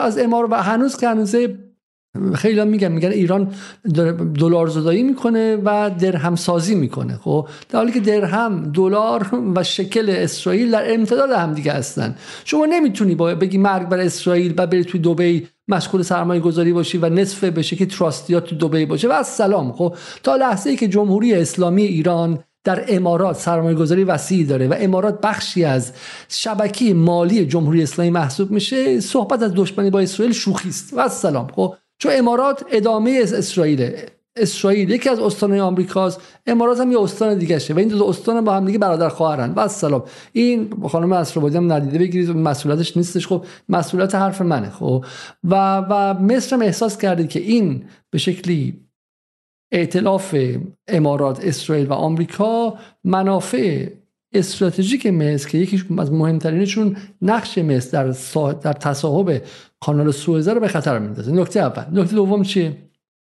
این پس انگیزه اول مصر انگیزه دوم چیه انگیزه دوم در واقع مصر اینه که بتونه اولا نقش فعالتری توی این تحولات دوران گذاری که ما ازش زیاد هم صحبت کردیم بتونه نقش موثرتری داشته باشه. همجور که می‌دونین مصر هم جز کشورهایی بود که مثل اتیوپی مثل امارات و ایران و آرژانتین در واقع جز کشورهایی بود که به بریکس پیوسته.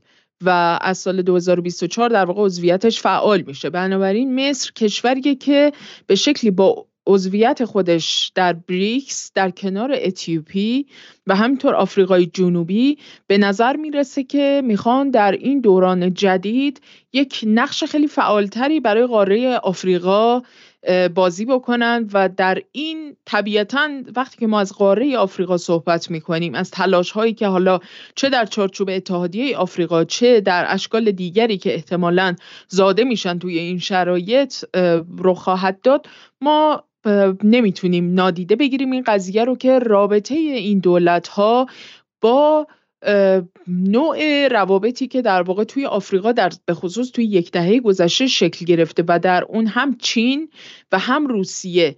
چه به لحاظ اقتصادی و در واقع توسعه زیرساختی که چین به طور خیلی جدی دنبالش کرده هم در شمال آفریقا در شاخ آفریقا و همینطور در آفریقای مرکزی و کودتاهایی که در ماهای گذشته اتفاق افتاده در آفریقا در کشورهای مختلف کنار زدن دولتهای وابسته دولتهای نظامی وابسته به غرب و در به شکلی یک جور استعمار زدایی مجدد از آفریقا رو مشاهدش هستیم.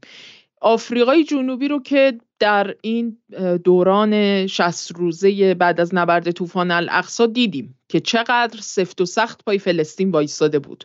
جز بیتاروفترین دولت ها و ملت هایی بودند که پای فلسطین و مقاومت فلسطین وایستاده بودند. با تعارفی هم با احدی نداشتن. از بحر تا نهرم شعار همشون بود. پرچم دوره مبارزات ضد آپارتاید و غیرشون هم همه در دستشون بود و به شکلی داشتن علیه این جنس از استعمار که بقایای استعمار گذشته هست در منطقه ما یعنی رژیم صهیونیستی کاملا علیهش ایستادن سفت وایستادن. اتیوپی هم روابط خیلی نزدیکی با غرب نداره. به خصوص که دخالت هایی که از سمت غرب میشه تحریک برخی از شورشیانی که در بخشی مناطقی که به اعلام خودمختاری کردند و همچنان خواستار جدایی هستند از خاک اتیوپی و اینها به حال درگیری های جدی داشته و نارضایتی های قابل توجهی داره نسبت به غرب. اتیوپی کشوریه که هم با چین روابط بسیار نزدیکی داره هم با روسیه روابط بسیار نزدیکی داره هم با ایران خیلی روابط خوبی داره. به خصوص در اتفاقاتی که در اتیوپی افتاده بود در جریان شورش شورشیان تیگرای که یه ایالت خودمختاری هستش در اتیوپی و جنگ بسیار دامنه‌دار و خونینی جنگ داخلی در اتیوپی به راه افتاده بود.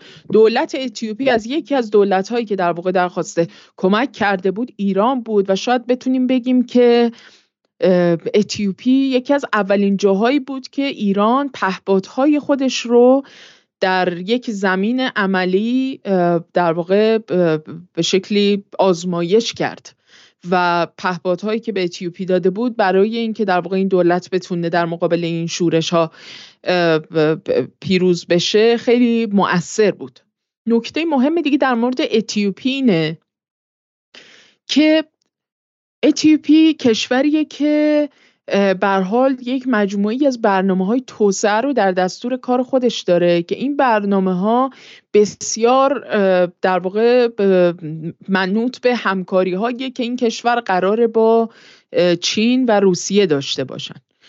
علاوه بر حالا سرمایه گذاری هایی که تو حوزه زیر ساختی داره در واقع در موردش صحبت شده و عملیاتی شده بسیاری از اونها بحث انتقال تکنولوژی هم هستش. من یه فکر می‌کنم یه تصویری از خبرگزاری تاس روسیه براتون فرستادم که در مورد این بود که یک صدی در اتیوپی قرار تاسیس بشه که روسیه در واقع به شکلی به لحاظ فنی مهندسی و انتقال تکنولوژی برای ایجاد این صد عظیم نقش بسیار مؤثری داره در ساخت این صد. حالا چرا این صد مهمه؟ این صد که به صد در واقع رونسانس هم مشهوره یعنی یه جور نوزایی یعنی در واقع اتیوپی برای خودش یک پروژه نوزایی و توسعه جدیدی مورد نظرش هستش. این صد قراره بر روی یک شاخه از رود نیل بسته بشه که این صد می‌تونه در واقع اگر که در یک هماهنگی ضمنی بین دولت‌های مصر و اتیوپی و سودان اتفاق نیفته عملا باعث میشه که مصر و سودان از دسترسی به آب رودخانه نیل که در واقع این صد مانع جریان پیدا کردن شده بی بهره بشن و این خیلی تبعات و جبران ناپذیر و آسیب های جدی برای به خصوص کشاورزی و صنایع آببر تو این کشورها داره. خب یک مناقشه جدی الان بین مصر و اتیوپی و سودان به وجود اومده بر سر این صد و نگرانی های خیلی زیادی دارن دولت از جمله مصر. و این در واقع میشه گفت یک فایل یا یک پرونده بین المللی بر سر این مناقشه به وجود اومده و دولت ها هر سه دولت روسیه رو به عنوان یک طرف سالسی که قراره در واقع به شکل میانجی عمل بکنه برای اینکه این مناقشه به نفع هر سه طرف این مناقشه به, پایان برسه به رسمیت شناختن. بنابراین نقش روسیه اینجا هم دوباره اهمیت پیدا می‌کنه. چون می‌دونیم مصر کشوریه که بخش زیادی از سرزمینش علیرغم پرواز وسیعی بودن در واقع غیر قابل سکونت و غیر قابل استفاده برای صنایع کشاورزی و صنایع هستش. و از این استفاده این در واقع کناره های رود نیل برای مصر بسیار مناطق استراتژیکی هستند. مصر کشوریه که امنیت غذایی نداره. و اگر که این بخش از رودخانه نیل رو هم در واقع از دست بده این آب رو از دست بده عملا این به معنای این هستش که از لحاظ نه فقط یک بحران بسیار جدی به لحاظ امنیت غذایی پیدا خواهد کرد که به لحاظ در واقع اون پروژه های توسعه مورد نظرش هم ممکنه بسیاری از اونها هم فشل بشن و اساسا جلو نرن. بنابراین مصر بسیار نگاه داره نگاه می‌کنه به اینکه روسیه نقش مثبتی بتونه توی این پروژه بازی بکنه و در واقع نگذاره که اتیوپی به شکل یک جانبه از این صد بتونه بهره ببره. این نکته خیلی مهمی ها. اصلا این صد رو دست کم نگیرید. یک مناقشه یک شاید حالا خیلی ازش صحبت نشه ولی واقعا یکی از مناقشه های خیلی خیلی جدی توی این محدوده شمال آفریقا و شاخ, آسیا، شاخ آفریقاست. بسیار خب حالا نکته خیلی مهمی من به یه جنبندی کوچیکی برای تا اینجا بحث بکنم و باز بحث رو ادامه بدیم. یه نکته اول قبل از ادامه دادن فقط من تشکر کنم از کیانا 420 که به ما با سوپر چت به ما کمک کرده. همینطور هم آقای جناب آقای منوچهر سلواتی و همینطور هم کاربری به اسم بیپس که حالا من رو هم بله بله. تونستم نشون بدم. بله شاید اینم آقای سلواتی و اینم خانم کیانا. این نکته اینه نکته دومی که دوستان لطفا برنامه رو لایک کنن چون برنامه در ساعت غیر مشخصی غیر معمولی هم داره پخش میشه و خیلی ممکنه که مطلع نباشن ازش. و برگردیم به سر این نکته. به سری اطلاعات به ما شما دادین الان که بعضش برای من خیلی تازه است و برای من می‌خوام میمدار روش مکس کنم. اولین اطلاعات تازه‌ای که به من دادید و اصلا من ازش خبر نداشتم به عبارتی من نوعی ازش خبر نداشتم بحث اینه که ایران داره در اتیوپی پرواز می‌کنه و و به شکلی درون هاش و آره دیگه درون دیگه درسته و پهپاد پهپاد هاش دارن در اونجا دارن در اونجا پرواز می‌کنن. این مقاله در سال 2021 2021 این دو سال پیش دو سال و سه ماه پیش که در بلینکت هم منتشر شده. درسته؟ حتی قبل از جنگ اوکراین هم هستش. در بلینکت ما معتقدیم که از ویم زوجنبورگ که رو نویسنده اینه و بلینکت خب به ما معتقدیم به ناتو نزدیکی و رسانه حالا مدعی که مستقله ولی به کنار. این نکته اول بس پس ایران در شاخ آفریقا مشغوله. ایران در شاخ آفریقا وجود داره و حضور داره. یک نکته دومی که ما نمی‌دونستیم این که بحث به شکلی صد اتیوپیه که صد مهمیه مثل و همه صدهای دیگه و خب خیلی طبیعی هم هستش که کشورهایی که بالا دست رود هستن حالا پایین دست رود هستن پایین دست رود هستن. چون برعکس از مرکز آفریقا میره به سمت مدیترانه عصبانی بشه. همونطوری که ترکیه با صدهایی که روی فرات زد و به صد اصلی که زد منطقه رو نابود کرد. تمام این ریزگرد هایی که به اهواز میاد واقعا مقصرش حالا جمهوری اسلامی نیست. مقصرش آقای اردوغانه که در از حمله آمریکا به عراق و از ضعف دولت مرکزی عراق به خاطر اینکه با اشغال از بین رفته بود استفاده کرد و آب عراق رو دزدید. در نتیجه هورها همه خشک شد. در نتیجه ریزگردها از اونجا شروع به همه جا آمدن و کل منطقه نابود شد. حالا گفته میشه ریزگردهای عراق به سمت دوبی هم اونجا میره. یعنی چند اینها کل منطقه و اکوسیستم منطقه و محیط زیست رو از بین بردن. این مصر هم از این قضیه خوشحال نیست. تو پرانتز به جز محیط زیست اساسا توی مباحثی که در مورد این hydropolitics یا سیاست های آبی مطرح میشه یکی از دلایل رشد در واقع جریانات تکفیری در سوریه و عراق همین مسئله سدسازی هایی بوده که ترکیه انجام داده روی رود فرات و عملا باعث شده که بخش زیادی از کشاورزان به نوعی زمین های خودشون از دست بدن و با از دست رفتن منابع آبی اینها بسیاری از اینها تبدیل شدن به نیروهای حاشیه نشینی که در حاشیه شهرها مجبور شدن به مشاغل در واقع کاذب روی بیارن و خیلی از اونها با فقر عجیب و غریبی دست و پنجه نرم کردن و از انگیزه های خیلی جدیشون بوده برای اینکه به سمت جریانات و سازمان های گروه های تکفیری بپیوندن. بسیار خوب. نه پس به شکلی در واقع این باتفلای افکت خیلی جالبه دیگه که یعنی ترکیه آب عراق رو میدزده ولی همین تبدیل میشه به تکفیری در سوریه ده سال بعد جنگ سوریه اتفاق میفته و حالا ما تو جدال که از کارهایی که داریم این که خواندن بین خطوط دیگه یعنی خواندن بین خطوط و خواندن بین خطوط ژئوپلیتیکه. حالا شما می‌تونید بگید ما میگن که بعد در تلویزیون هم در مورد کریدورها گفتن بعد شما می‌تونید به شکل حالا داستانی و قصه اجنه و غیره بگی حالا کریدورها میاد کریدور چیز جدیده. ولی بحث این نیستش که کریدور اومد ایران برد خیلی خوب. اصلا سیاست تمامیت نداره. سیاست آخر نداره. خب سیاست اتفاقی است حالا این این این actor این بازی رو می‌کنه حالا actor بعدی در جواب بهش این بازی مقابل انجام میده اون اون بازی رو انجام میده. این باعث میشه که بعد blowback کنه. یعنی آمریکا میاد مثلا فلان کارو می‌کنه که مثلا صدام برکنار می‌کنه که یه لگد اونجا بزنه از توش ISIS بیاد. علیه خودشه. بعد اون سعی می‌کنه ISIS رو در اون خودش این شما باید بتونید بفهمید و مخاطب امروزی باید بتونه یک سطحی از نه سواد رسانه این مزخرف سواد رسانه چیه؟ سواد سواد سیاسی علوم سیاسی. یعنی بعد به هر بچه‌ای در دبیرستان ها سال آخر دبیرستان. یک دوره علوم سیاسی یک دورم تاریخ منطقه رو درس بدن چیزهایی که حداقل در ایران قایبه.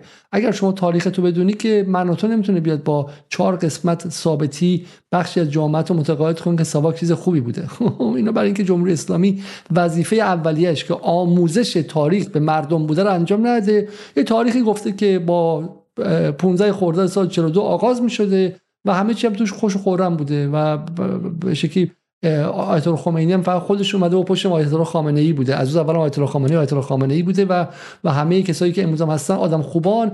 میرحسین موسوی هم از همون اول معلوم بوده با ای بوده. هیچ آدمی اول هیچ هیچ آدمی فرایند نداره تو تاریخ سازی جمهوری اسلامی. و این شما تاریخ منطقه تاریخ کشور خود تاریخ جهان رو از من و تاریخ چند تاریخ دینامیکه. تاریخ آدم خوب توش نداره. نیرو داره. نیروهایی که می‌خوان قدرت خودشون بیشتر کنن. از جمله ایران. ایران هم یک از این نیروهاست. نه مرکز جهانه نه بهترین کشور دنیاست نه بهترین کشور منطقه است. این این نیروها رو شما بشناسی می‌فهمی که برای بیشتر شبیه فیزیکه شبیه فیزیکه که این این نیروها هر کدوم داره سعی می‌کنه که کارهایی کنه و رو بقیه کنش داره و واکنش داره. و ما می‌خوایم به نشون بدیم. پس مصر الان دو اتفاق افتاده. یک من اینم باز به بقیه به مخاطبان عزیز من نشون بدم اینجا. این داستانی که ما در در فارن پالیسی اینجا بود رو بله بله. مصر داره از فرصتی که اتفاق افتاده استفاده می‌کنه از فرصتی که تاریخ در اختیارش داده که یک مقدار از اون تحقیری که کمپ دیوید به بعد بر مصر تحمیل کرد. تحقیر بودی که شکست بود دیگه خب؟ تحقیری که برش تحمیل کرد و نه پولی گرفت دستش اومد نه توسعه دستش اومد. نه اون پیشتازی جهان عرب هم ازش را به عنوان پرجمعیت کشور جهان عرب تبدیل شد به یک هیچ بزرگ. زیبایی قضیه اینه. مصر با 90 میلیون جمعیت اهمیتش در منطقه از حزب الله با 2500 3000 4000 10000 15000 حالا هر چقدر سرباز و تکاور کمتر شد دیگه خب در این سالها. ولی مصر داره میچرخه. چین و مصر هم به هم نزدیک و نزدیک و نزدیکتر میشن. مصر یفه تو بریکس میاد و احساس می‌کنه که پس دنیا خیلی بزرگتر از آمریکاست. و به قول این قدیمی ها دم در میاره. درسته خانم نصرآبادی؟ الان مصر الان مصر دم در آورده. درسته؟ یه نکته است نکته دومش اینه که همونطور که چین اومد رابطه ایران و عربستان رو آشتی داد روسیه هم اومده در شاخ آفریقا رابطه سودان اتیوپی و مصر رو داره آشتی میده که اینها همدیگر رو له آورده نکنن و اون صد هم باعث نشه که بعد توی مصر فردا مردمشون بدبخشن و نون نداشته باشن بخورن. در واقع آمریکایی که بعد زمانی بازیگردان آشتی دهنده و نازم جهان بود نازم نازم نظم بود. نازم بود رفته کنار توی منطقه خلیج فارس ایران و عربستان رو چین آشتی میده توی منطقه اتیوپی و سودان و مصر رو هم روسیه آشتی میده. برای همین مصر فهمیده که آیندهش از دل نظم آمریکا و از دل آمریکا و اسرائیل نمیگذره.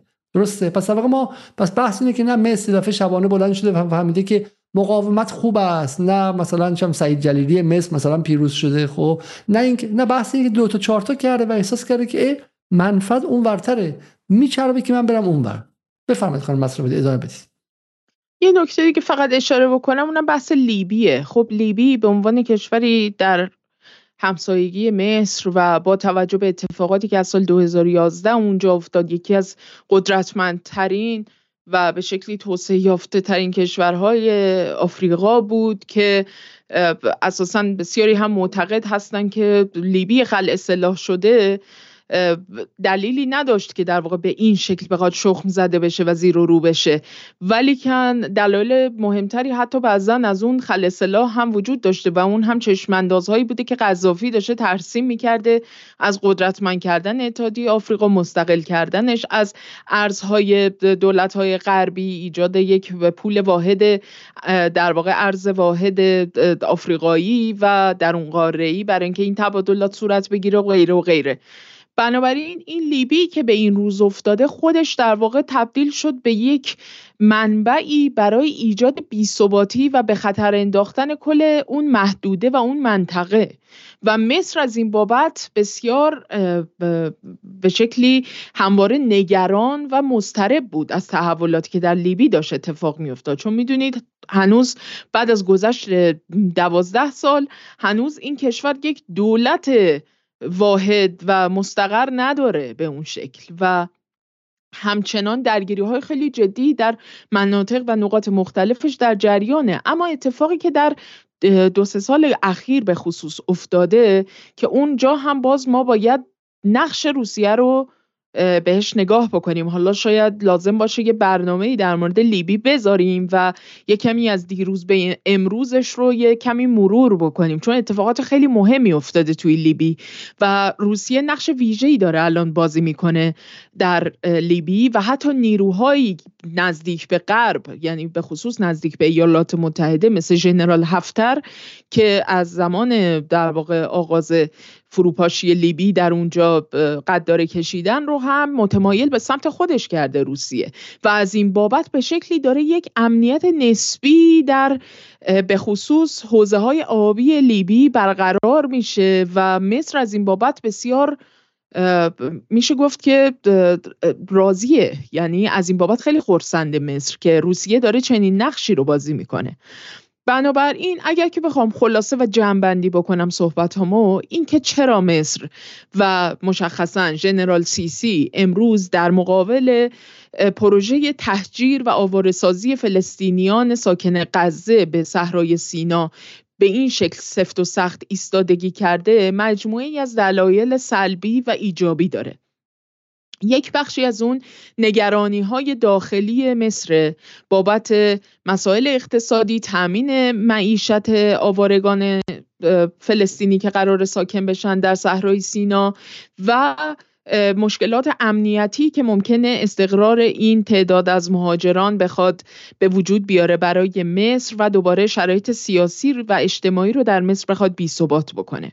نکته دیگری که مسئله است و نگران کننده است برای سیسی اینه که به هیچ عنوان سیسی به کسانی که به شکلی به خصوص بعد از پیمان کمپ دیوید بهشون اعتماد کرده و تبدیل شده به شکلی به شرکای مورد وسوق منطقه اونها از جمله اسرائیل و ایالات متحده اعتماد نداره. این بیاعتمادی به خصوص بعد از پروژه این کانال بنگوریون و همینطور طرح عرب مد کریدور عرب مد تشدید شده و برای مصر مسجل شده که اسرائیل به هیچ عنوان در پیگیری منافعش حاضر نیست که منافع دولت هایی که اینقدر نزدیک بهش بودن و خیلی هم همراهش بودن در بسیاری از این پروژه های اشغالگرانش در طی دهه های گذشته رو بخواد منافع اونها رو هم در نظر بگیره. از این نظر مصر هم دلیلی نمی‌بینه که بخواد چنین فداکاری انجام بده و در واقع یک باری رو بخواد از رو دوش اسرائیل برداره. حتی هرچند که در واقع, در واقع ایالات متحده و دولت های اروپایی هم خیلی سعی می‌کنن فشار بهش بیارن و امتیازاتی رو بابت این قضیه بهش بدن. نکته سوم اینه که مصر دیده که در واقع روند تطبیع سازش و عادی سازی روابطش با اسرائیل به رسمیت شناختن حاکمیت سیاسی اسرائیل بر سرزمین اشغالی فلسطین و همینطور مطابقت و پیروی بیچون و چراش از سیاست های ایالات متحده تو منطقه براش هیچ گونه نفعی نداشته به شکلی که به شکل ایجابی در روند توسعه مصر بتونه موثر بوده باشه. بنابراین الان در این دوره که گشودگی هایی در فضا و در فضای بین المللی به وجود اومده ترجیح میده که در واقع در این دوره گذار به یک نظم جدید جهانی تعدادی از این تخم مرغا رو برداره و بچینه تو سبد دولت های دیگری مثل چین و روسیه که دست کم تو همین سالهای گذشته هم نشون دادن که اولا در پیگیری توسعه جدیت بیشتری دارن در کشورهایی که توشون سرمایه گذاری می‌کنن یا اونها رو به عنوان متحدان استراتژیک خودشون اعلام می‌کنن و با اونها هم پیمان میشن. با نگاه به دیگر کشورهای آفریقایی که چنین وضعیتی پیدا کردن برای مصر این قضیه مسجل میشه. ثانیا براش مسجل شده که برها روسیه به لحاظ امنیتی و نظامی می‌تونه بخشی از اون خلاهایی که اگر تو روابطش با آمریکا به وجود بیاد رو کاملا پر بکنه. اینکه در میانه جنگ اوکراین مصر میاد و یک پیمان امنیتی نظامی استراتژیک با روسیه امضا می‌کنه. یک پیمان دو جانبه دقیقا همین معنا رو داره. یعنی مصر کاملا فهمیده که اون امنیت حالا امنیت برون سپاری شده به اون شکلی که عربستان و نمی‌دونم باقی کشورهای حاشیه خلیج فارس داشتن به اون شکل صورت نگرفته. ولی اون اتکایی که داشته به لحاظ نظامی و ارتش خودش رو به شکلی مستحیل کرده در اراده ایالات متحده این در واقع نمی‌تونه تأمین کننده منافع و امنیتش باشه و بنابراین باید بتونه دست کم از شرکای دیگری که قابل اعتماد هستن مثل روسیه هم تو این زمینه بهره ببره. باقی مناقشات منطقه‌ای رو هم دیده که احتمالا بتونه با اتکا به دولت‌هایی مثل مثل مثل چین و روسیه در واقع حل بکنه و به نظر میاد که در واقع این دولت‌ها یعنی چین، روسیه و یا حتی ایران علیرغم اینکه در یک سکوتی به نظر میاد دارن بعضی از این فعالیت های دیپلماتیک رو انجام میدن دارن بخشی از این مذاکرات پشت پرده رو با مصر یا دولت های مشابهی صورت میدن اما دارن دخالت های بسیار موثری می‌کنن. از جمله اینکه بحث پروژه همین صد رونسانس در اتیوپی مطرح هست بحث خود امنیت آبهای مدیترانه و در واقع مسئله لیبی مطرحه باقی کشورهای همسایه از جمله سودان مطرح هستند و اینها به حال مسائلی هستند که باعث میشه که در واقع مصر هم تلاش بکنه برای اینکه از ظرفیت های جدید از جمله تو چارچوب های بین المللی مثل بریکس یا در واقع چارچوب های دیگری که احتمالا به وجود خواهد اومد پیمان های دو یا چند جانبه بیشتر بهره ببره و تسلیم پروژه هایی که داره بهش تحمیل میشه نشه. یعنی امیدواریم که لاقل این اتفاق نیفته و این فشارها روی مصر اثر نکنه. بسیار خوب. ممنون از شما. من چند تا نکته واقع تکمیلی رو اینجا نشون میدم. اما چیزی که داریم می‌بینیم اولا به شکلی همین نکته که خانم نصرآبادی پیشتر گفتن و اینکه اکسیوس هم اینو معین می‌کنه. در سال 2019 مثلا یعنی حدود چهار سال پیش هم هستش که مصر و بله. واقع مصر و اتیوپی دعوای صدشون رو به سمت از, از, از روسیه می‌خوان که میانجی دعوایشون در وسط صد شه. روسیه الان سالهاست که تقریبا تو آفریقا وجود داره و موجوده و دیگه ریشه داره دیگه. حالا هم خودش هم واگنر در اونجا حضور داشت و به شکلی دیگه الان یکی از بازیگران اصلی در اونجا محسوب میشه. نکته بعدی هم که حالا من به شما نشون دادم که سر نزدیک شدن بیشتر چین و مصر بود و این رو حالا من می‌خوام با آمار ارقامی خانم نصرآبادی در آورده. به شما نشون میدم. آمار از سال 2012 شروع میشه 2013 شروع میشه. بالا داره پایین داره. ولی به 2022 که می‌رسه ببینید که این Egypt export to China صادرات مصر به چین تقریبا به 108 اگه من عینکم رو بذارم در اینجا. خب. تقریبا سه برابر شده دیگه. یعنی به تنزیل حدود دو میلیارد رسیده به دو میلیارد می‌رسه و از این ور هم دقیقا همون نسبت رو هم در بر در صادرات چین به مصر داریم می‌بینیم و اینکه خب روابط اقتصادی در مرتب نزدیک و نزدیک و نزدیکتر میشه. و نکته بعدی هم که حالا من اینجا باز خانم نصبه صحبت می‌کرد گشتم و پیدا کردم همین نقشی که روسیه در لیبی بازی می‌کنه و میگه ببیشه بعد از سیل اخیری که در لیبی اومد این خیلی اخیره. این مال 9 اکتبر 2023 مال 6 روز قبل از آغاز عملیات الاقصاست که روسیه به شکلی حمایتش از هفتر رو بیشتر می‌کنه و نقشش رو در لیبی داره بیشتر می‌کنه. و دقیقا لیبی همسایه‌ای که می‌تونه برای مصر بسیار پرهزینه و پرخطر باشه. برای این مجموع اینها میگم حالا برای مصر یک انگیزه به وجود میاره. من می‌خوام شما اگه می‌خوام حرفای پایانی بزنید ولی من می‌خوام دو تا نکته رو بگم.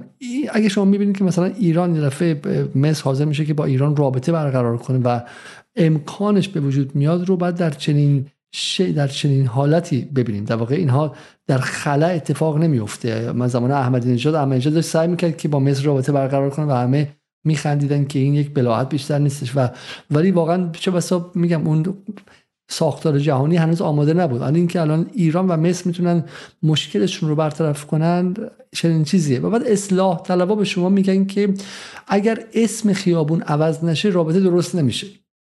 من اینو فقط اینجا وایسم به شما بگم. یک بار برای همیشه بگم به شما. خب حالا خیلی از مخاطبان ما هم کسانی هستن که بچه ارزشی دارن حزب هستن و غیره. من نمی‌خوام به هیچ در شکلی به احساسات اونها مثلا ضربه بزنم و حمله کنم. ولی می‌خوام بگم که قصه و روایتی که تو ایران در مورد سیاست خارجی هستش فیک نیوزه دروغه دیس انفورمیشنه پروپاگانداست.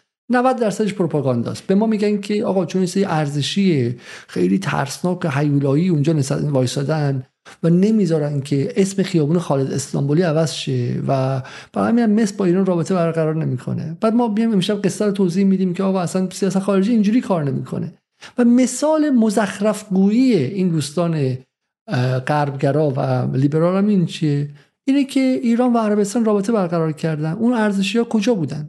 اون حزب ها کجا بودن؟ بالاخره از عربستان وهابی بچه یمن کش به شکلی زائر ایرانی کش تجاوز کننده به زائر ایرانی هر گونه تحقیری که بگید در این سالا بوده. ولی اتفاقا نیرو چون بالا گوش به فرمان نیروی مرکزی داره به رهبری گوش می‌کنه و غیره کار خاصی نکردش. برای می‌تونیم بفهمیم که این قصه قصه دروغینه. اون رویه ایدئولوژیک و رویه تزئینی قضیه ممکنه باشه ولی بالاخره یه فهمی از رئال پلیتیک و سیاست واقعی فهم عمیق از سیاست واقعی و نیازها و اقتضاعات دولت ملتی به نام ایران در اینجا وجود داره و رفتار جمهوری اسلامی هم دقیقا تا اینجا منطبق بر اون بوده در منطقه. حالا در داخل اونقدر نیست در داخل ما نمی‌بینیم. وقتی به رغم همه هزینه های سنگینی که مثلا بحث محسا امینی داشته دوباره شهردار برای گرفتن چهار تا امتیاز از این و اون و به از محافل زیرزمینی دالان هجاببان را میندازه و باعث ایجاد نفرت اجتماعی میشه. خب در داخل این اقتضا وجود نداره و به خاطر تضادهای زیادی مسئله خیلی متفاوته قصه متفاوتیه. ولی ما در سطح منطقه می‌بینیم که ایران آنطوری داره عمل می‌کنه که ای کاش زمان قاجار عمل کرده بود ای کاش زمان پهلوی هم. اگه زمان قاجار و پهلوی هم اینجوری عمل کرده بود الان ایران اندازش فقط سه برابر بود خب؟ و ایران داره در راستای منافع این جغرافیا عمل می‌کنه خب؟ و ما می‌بینیم. و وقتی که اون بر همین حرف برگردم به حرفم. آشتی ایران و مصر با برداشتن اسم خیابون خالد اسلامبولی نبود. با لبخند ظریف نبود. با لبخند رئیسی هم الان نیست. الان به خاطر لبخند رئیسی نیستش که ایران مصر رابطهشون خوب شده. لبخند هاشمی رفسنجانی و اینکه رفت در اتاق ملک عبدالله را زد اونطوری که دخترش میگه اینم قصه شاپریونه. کانتکست نظم منطقه باید عوض شه تا بتونه این خصومت به آشتی تبدیل شه. ایران مثل معلوم با هم بد بودن چون همون سال 1979 که مصر به عنوان خائن به فلسطین رو اومده و بالا و میگه من دیگه نمی‌خوام رهبر جهان عرب باشم ایران انقلابی می‌خواست رهبر جهان اسلام باشه. خب دایه ژئوپلیتیک داشت ایران. میگه من می‌خوام رهبر اینجا باشم درسته؟ و من برای اینکه اینکه بتونم رهبر باشم اولین نکته این رهبری هم فلسطینه. بخوام از نظر رئال پلیتیک بگم می‌خواد گیجتون کنم. ایران به دنبال آزادی فلسطین رفت. ایران به خاطر اینکه دنبال آزادی فلسطین رفته از مواهب ژئوپلیتیک محروم نشده. برعکس ایران چون دنبال مواهب ژئوپلیتیک زیاد و ambitious و بلند پروازانه ای بوده دنبال آزادی فلسطین رفته. جای علت معلول در ذهنها باید عوض شه و اینه که به شکلی خانش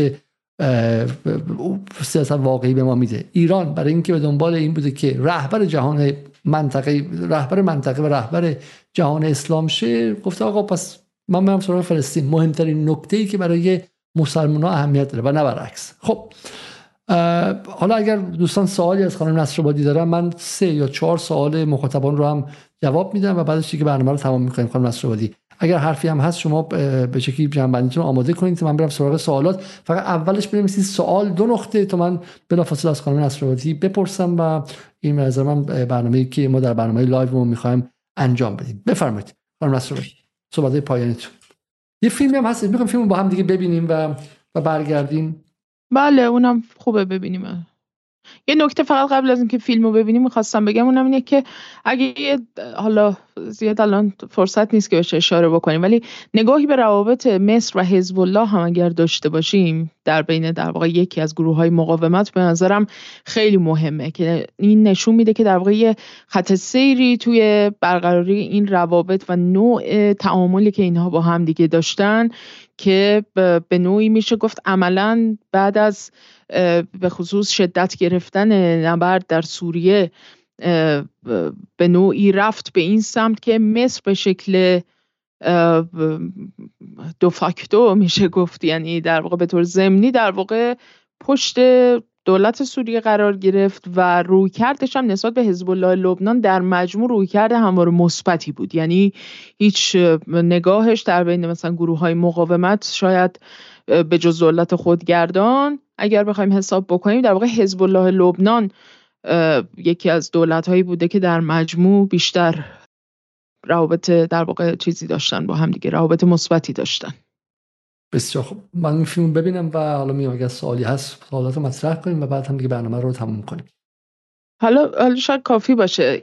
حالا به غیر از اینکه حالا این نکات احتمالا تو های دیگه شما تو شبهای گذشته با مهمانان دیگه به خصوص آقای عبدی حتما در موردش مفصل صحبت شده. ولی نکته ای که خیلی مهمه اینه که این حرفا رو داره کسی می‌زنه که سفیر سابق مصر در اسرائیل بوده.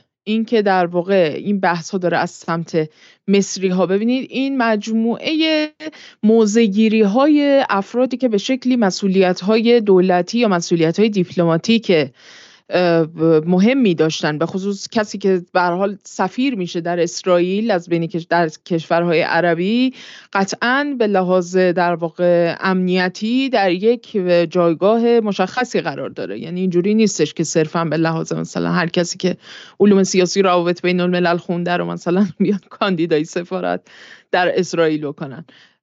ولی نکته مهمش اینه. این که در واقع این فرد این صحبت ها رو مطرح می‌کنه. یعنی اینها بخشی از اون کودهایی که به نظر من باید در نظر گرفت از مجموعه واکنش هایی که از سمت مصر داره نسبت به این اتفاقات میفته و در واقع روی کردش یعنی ادبیاتش هم اگه حالا زبان عربیش رو هم اگر که دوستان گوش بکنن این فایل رو قشنگ مشخص میشه. یعنی استخدام کلمات خیلی مهمه. که چطوری در واقع در مورد مثلا نیروهای حماس چطوری صحبت می‌کنه در مورد مثلا نیروهای شاواک و تو اینها چطوری صحبت می‌کنه.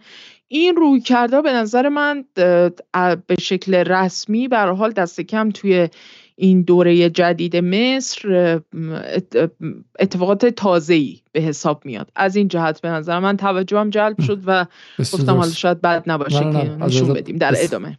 بسیار بسیار جالب بود اتفاقا. دقیقا. که دقیقا. چون حرفش این بود که یه اقلانیتی توش بود.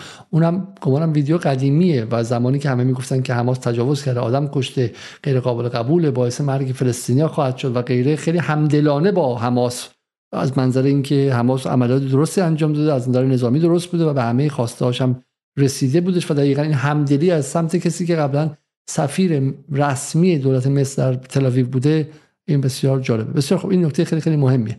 بریم سر چند تا سوالات و حالا بعضش مربوطه بعضش نیستش و اینها رو با هم دیگه یه نگاهی کنیم. آقای آقای میسم نومیری میگه که آیا حقیقت داره که امروز در روزنامه وال ژورنال مقاله چاپ شده مبنی بر اینکه ارتش اسرائیل قصد تا با پمپ های بزرگ آب دریای میترانه به داخل تونل ها پمپاژ کنه. حالا این سوال به برنامه امروز واقعا مربوط نیستش و لطف کنید که برنامه سوالات مربوط تر رو به برنامه ها بپرسید. ولی با این حال من مقابل خانم نصرآبادی می‌ذارم.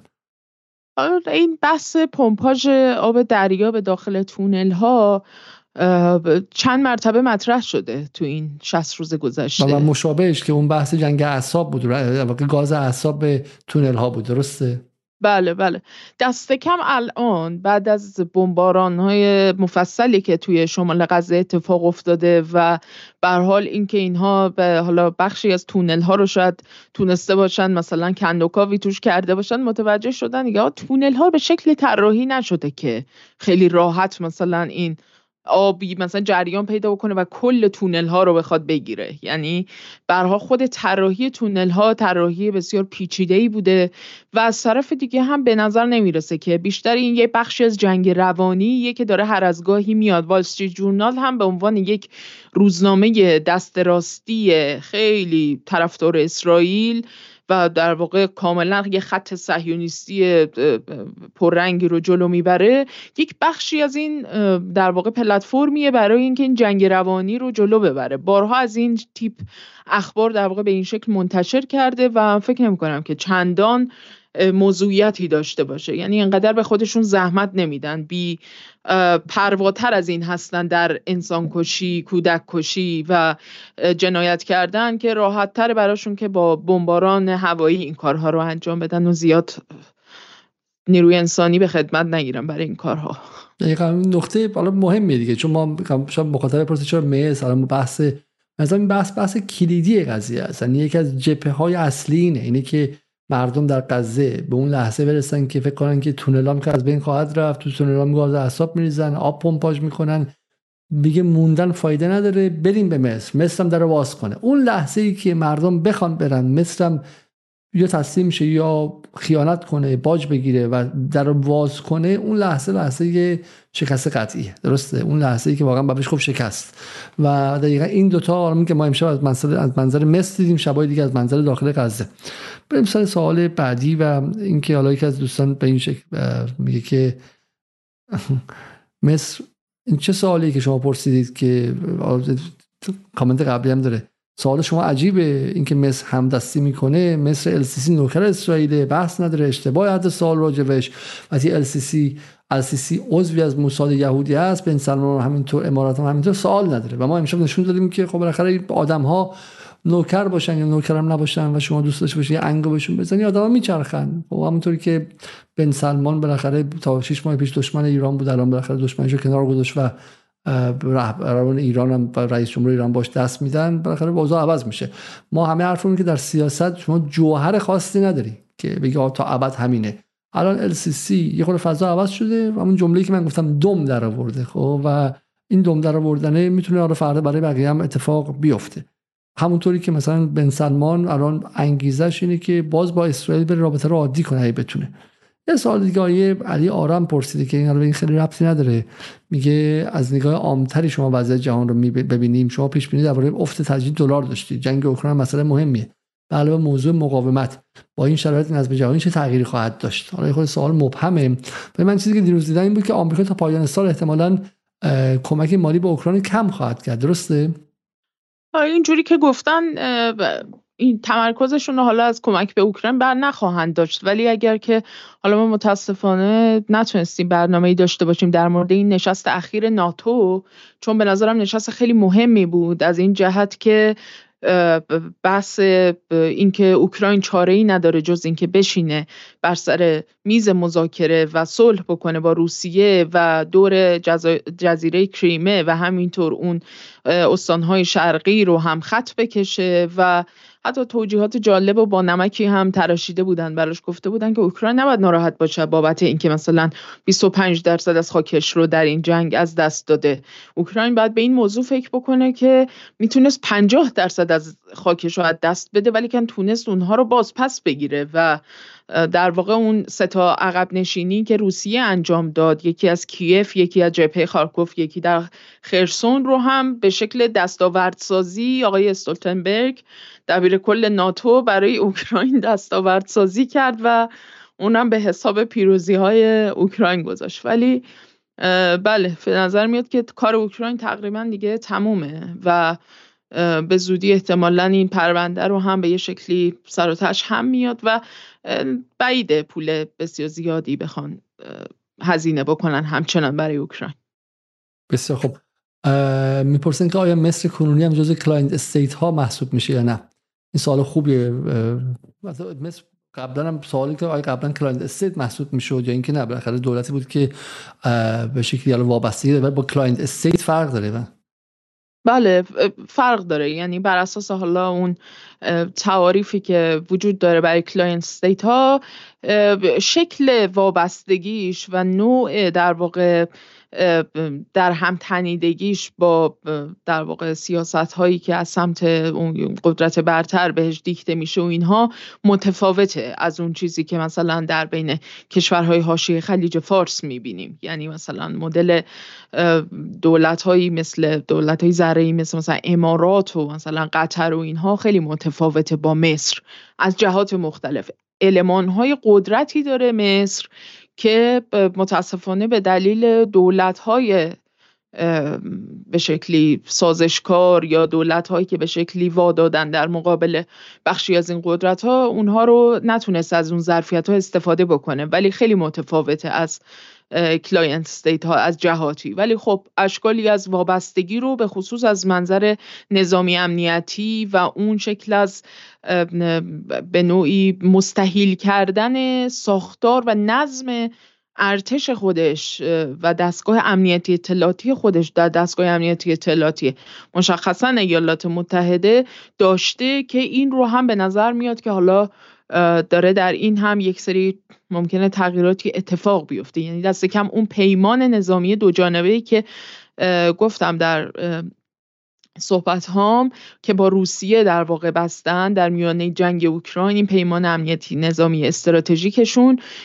به حال نهاکی از اینه که در حوزه امنیتی نظامی اطلاعاتی هم مصر قراره که یک به حال تغییراتی رو ظاهرا توی این سیستمش ایجاد بکنه به مرور. حالا که این با چه سرعتی بخواد انجام بشه رو دیگه حالا می‌بینیم دیگه. مرداد بیدمشکی این پرسه قرار پوتین سفری رو به دو کشور حاشیه خلیج فارس کنه و در مورد غزه تبادل نظری داشته باشه.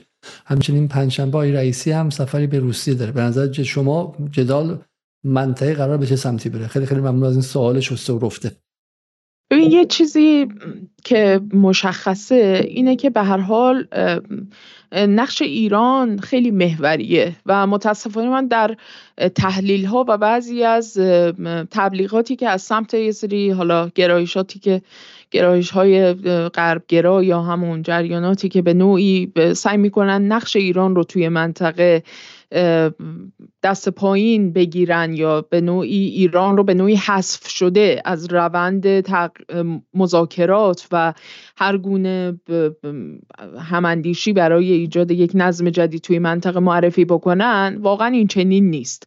متاسفانه حتی از سمت بعضی از این تحلیلگران به نوعی صاحب کرسی یا به نوعی از لحاظ آکادمیک هم برای خودشون یک پوزی دارن تحلیل های عجیب و غریبی این روزها می‌دیدیم. از جمله اینکه مثل کشورهای حاشیه خلیج فارس و مشخصا عربستان سعودی خیلی خواستار این هستن که ایران درگیر یک جنگ بزرگتر منطقه‌ای بشه. در حالی که فکت های متعددی وجود داره دست کم در مورد عربستان سعودی که به هیچ وجه عربستان دلش نمی‌خواد که این جنگ غزه تبدیل به یک جنگ بزرگتر منطقه‌ای بشه و ایران مشخصا در اون به طور مستقیم بخواد وارد عمل بشه. به طوری که حتی مثلا یک سری زمزمه های مطرح شده. حالا شاید در سطح رسانه هایی که در موردش صحبت کردن رسانه های معتبری هستن مثل بلومبرگ و امثال هم ولی اینکه عربستان در میانه جنگ غزه در مورد اینکه می‌خواد بیاد در صنایع نفت و گاز ایران سرمایه گذاری بکنه یا اینکه حتی صحبت از این کرده که مثلا بخواد بیاد ایران مال رو بخره و حرفای عجیب و غریبی از این دست. اینا همه نشونه اینه که در واقع انگار که می‌خواد بیاد مثلا یک امتیاز اقتصادی ظاهرا به ایران بده که نشون بده که در واقع می‌خواد روابطش رو بیشتر در هم تنیده بکنه با ایران و در ازای اون از طریق حال یک سری از دولت هایی هم سعی بکنه که در واقع به ایران این پیغام رو برسونه که درگیر یک جنگ بزرگتر نشه. یعنی این جنگ رو توی سطح منطقه عربستان سعودی واقعا بیدفاعه. یعنی اگر چنین جنگ بزرگی در منطقه رخ بده قطعا یکی از مهمترین بازندگان این جنگ عربستان سعودی خواهد بود. هرچند که نقش بیطرف به خودش بگیره. یعنی امکان بیطرفی وجود نخواهد داشت. و به نظر می‌رسه که طبیعتا حالا آقای امیر عبداللهیان هم به مسکو سفر کردن ظاهرا امروز. و آقای رئیسی هم خواهند رفت. این نشون میده که به حال هم چین و هم روسیه به حال نقش خیلی محوری دارن در این تحولات منطقه. همین نشون میده که در واقع آمریکا علیرغم اینکه سعی می‌کنه با ورود ناوهای خودش به آبهای اطراف منطقه نشون بده که من همچنان داخل بازی هستم. ولی واقعیت قضیه اینه که دولت‌های منطقه دست کم به ایالات متحده چندان رجوعی نمی‌کنن برای اینکه بخوان تو این تحولات منطقه ازش بخوان که نقش مهمی ایفا بکنه. و برعکس این حالا ایران که خودش به حال صاحب خونه است ولی به غیر از ایران همسایه های دوری مثل مثلا روسیه و چین هستن که نقششون رو دارن پررنگتر می‌کنن. و اتفاقا این در مورد چین خیلی جالبتر هم هست. چون به حال روسیه روی کردش کمی در مقاطعی تهاجمی تر بوده و به هر بعد از جنگ اوکراین هم که مشخصا شمشیر رو از رو بسته. ولی برای چین این نخستین باره که به این شکل داره خیلی فعالیت در واقع در سطح دیپلماتیک در منازعات سیاسی رو بیشتر کرده و داره سعی می‌کنه که توش نقش ایفا بکنه. حالا امیدوارم بتونیم برنامه داشته باشیم در جنبندی این قضیه بعد از این سفرها و بیشتر صحبت می‌کنیم. من سریعتر که بتونیم از یه سوالی که این آیه حامد حسینی به دو شکل مختلف مطرح کرده من نمی‌دونم واقعا مستنداتشم چیه. ولی ادعا می‌کنه آیا حسینی که چرا قطر در ادامه همراهی با غزه دچار تردید شده؟ دیدار مقام آمریکایی با قطر در خصوص ساکت کردن الجزیره که در رویتر منتشر شد آیا اثرگذار بوده؟ با تهدید یا معامله مقاومت برای همراه کردن قطر برنامه داره یا نه؟ حالا من شما نمی‌خواد جواب بدین اگر بالا بخواد از بحث ما دوره ولی گفتم که این کامنت رو من بخونم. چون میگم می‌خوام پیچیدگی قضیه رو نشون بدیم و نشون بدیم چقدر بازیگران فراوان اینجا. سر کار دارن و از میگم رفتار مصر از رفتار قطر از رفتار حالا تک تک این کشورها به شکلی مهمه. یه سوالی که آیه من به اون سالم باز می‌رسم. یک سوال دیگه که بعد همین آیه محمد نیکو گفتار گفته سوال پیشنهاد سعودی به ایران برای سرمایه‌گذاری در ایران در مقابل جلوگیری ایران از گسترش تنش در منطقه چه اثراتی داره که خانم نصرآبادی حالا مطرح کردن؟ این هم نکته مهمی است. این سوالم من می‌خوام بهش جواب بدم. ببینید چرا روسیه به مصر فشار نمیاره در دفاع از فلسطین وقتی که مصر نیاز به روسها داره؟ خود روسیه هم به خودش فشار نمیاره برای دفاع از فلسطین. من با دوستی که در مسکو زندگی می‌کنه هپ به صحبت می‌کردم دیروز می‌گفت اصلا رسانه های اینجا هیچه. و یک تظاهرات طرفدار فلسطین هم که در مسکو برگزار شد حدودا یه ماه پیش رو پلیس سرکوب کرد. خب به این شکل کار نمی‌کنه. برای روسیه الان فلسطین مهم نیست. برای روسیه در واقع بازی پرسپولیس و استقلال نیست. بحث فلسطین یا اسرائیل سوال ایرانه پرسش ایرانه درسته؟ ما امشب خانم نصرآبادی خیلی جالب نشون داد برای مصر سیسی هم حتی این مسئله مسئله اولویت نیست. مسئله این که از اینجا چه چیزی می‌تونه نصیبش بشه درسته؟ برای خود سیسی هم آزادی فلسطین و رنج مردم فلسطین اصلا اولویت نداره. خب چون اگه اولویت داشت 44 سال پیش کمپ دیوید رو انجام نمی‌داد و اولین لگد رو به مردم فلسطین خود مصر نمی‌زد. در واقع مصری ها تو این سالها کارهایی کردن که از اسرائیل بدتر بوده. حالی که اسرائیل هم میکشتن رفع و باز نکردن که یک کامیون دارو برسه. گاهن. درسته؟ برای همین مصر نیست. همین روسیه هم همینطوره. ما الان روسیه نیستش که مثلا روسیه جزء تیم آدم خوباست. حالا روسیه دنبال آزادی فلسطین و غیره. دولت ها به این شکل کار نمی‌کنن و دنبال منافع خودشونن. ولی حالا مطرح کنم. آیا مهداد موسوی اینو دیروزم چند بار گفتن؟ حالا من تقاضا می‌کنم یک سال چند بار تکرار نکنن چون ما یک بار سوال می‌بینیم دیگه متوجه میشیم و اگه لازم باشه می‌خونیم. ادعا می‌کنن که طرح آمریکایی کوچاندن مردم غزه به مصر ترکیه و عراق وجود داره و چند ماهی که چند ماه پیش توافق بین مصر و جنرال هفتر شد که قرار شد دو تا 6 میلیون نفر کوش کنن لیبی. که من این رو نمی‌دونم آیا مستند یا نه. آیا اینها مردم غزه نیستن؟ ما یه سرچ هم کردم برای مورد این حرف رو. ما خیلی چیزایی که نمی‌خونیم برای اینکه باید مستند باشه. من این سرچ هم خیلی هول کردم و چیزی درباره این تعداد عجیب غریب و اینها وجود نداشت. و همین از, از این بگذاریم. شما اگه چیزی نشنیدین خانم نصر من از این سوال بگذارم آخه دو میلیون و 600 هزار نفر که حتی جمعیت غزه بیشتره. یعنی مثلا دو تا 6 میلیون نفر. دو تا 6 میلیون نفر. آها دو تا 6 میلیون نفر. اوه. اوکی منظر من یه خورده ما اصلا از این بگذاریم و من خواستم نشون بدم که بعضی سوالاتی که ما نمی‌خونیم علتش چیست. خب بریم سر سوال بعدی که به برنامه امشب مربوطه. مثل من سوال آیا ایمان زمان نسب رو بپرسم. میگه که با توجه به موزگیری مصر امکان کودتا در مصر هست؟ میزان مخالفت مردم با السیسی چقدره؟ و این نظر مهمه که حالا در واقع واقعا به شکل نیروهای متفاوتی در مصر هستن و همیشه نارضایتی هست و به شکل السیسی هم تا یه جایی می‌تونه دم تکون بده درسته؟ ببینید اگر که سیسی همچنان در واقع در مقابل این طرح آمریکایی اسرائیلی کوچاندن مقاومت بکنه تا حد زیادی در واقع این مطلوب مردم مصر خواهد بود.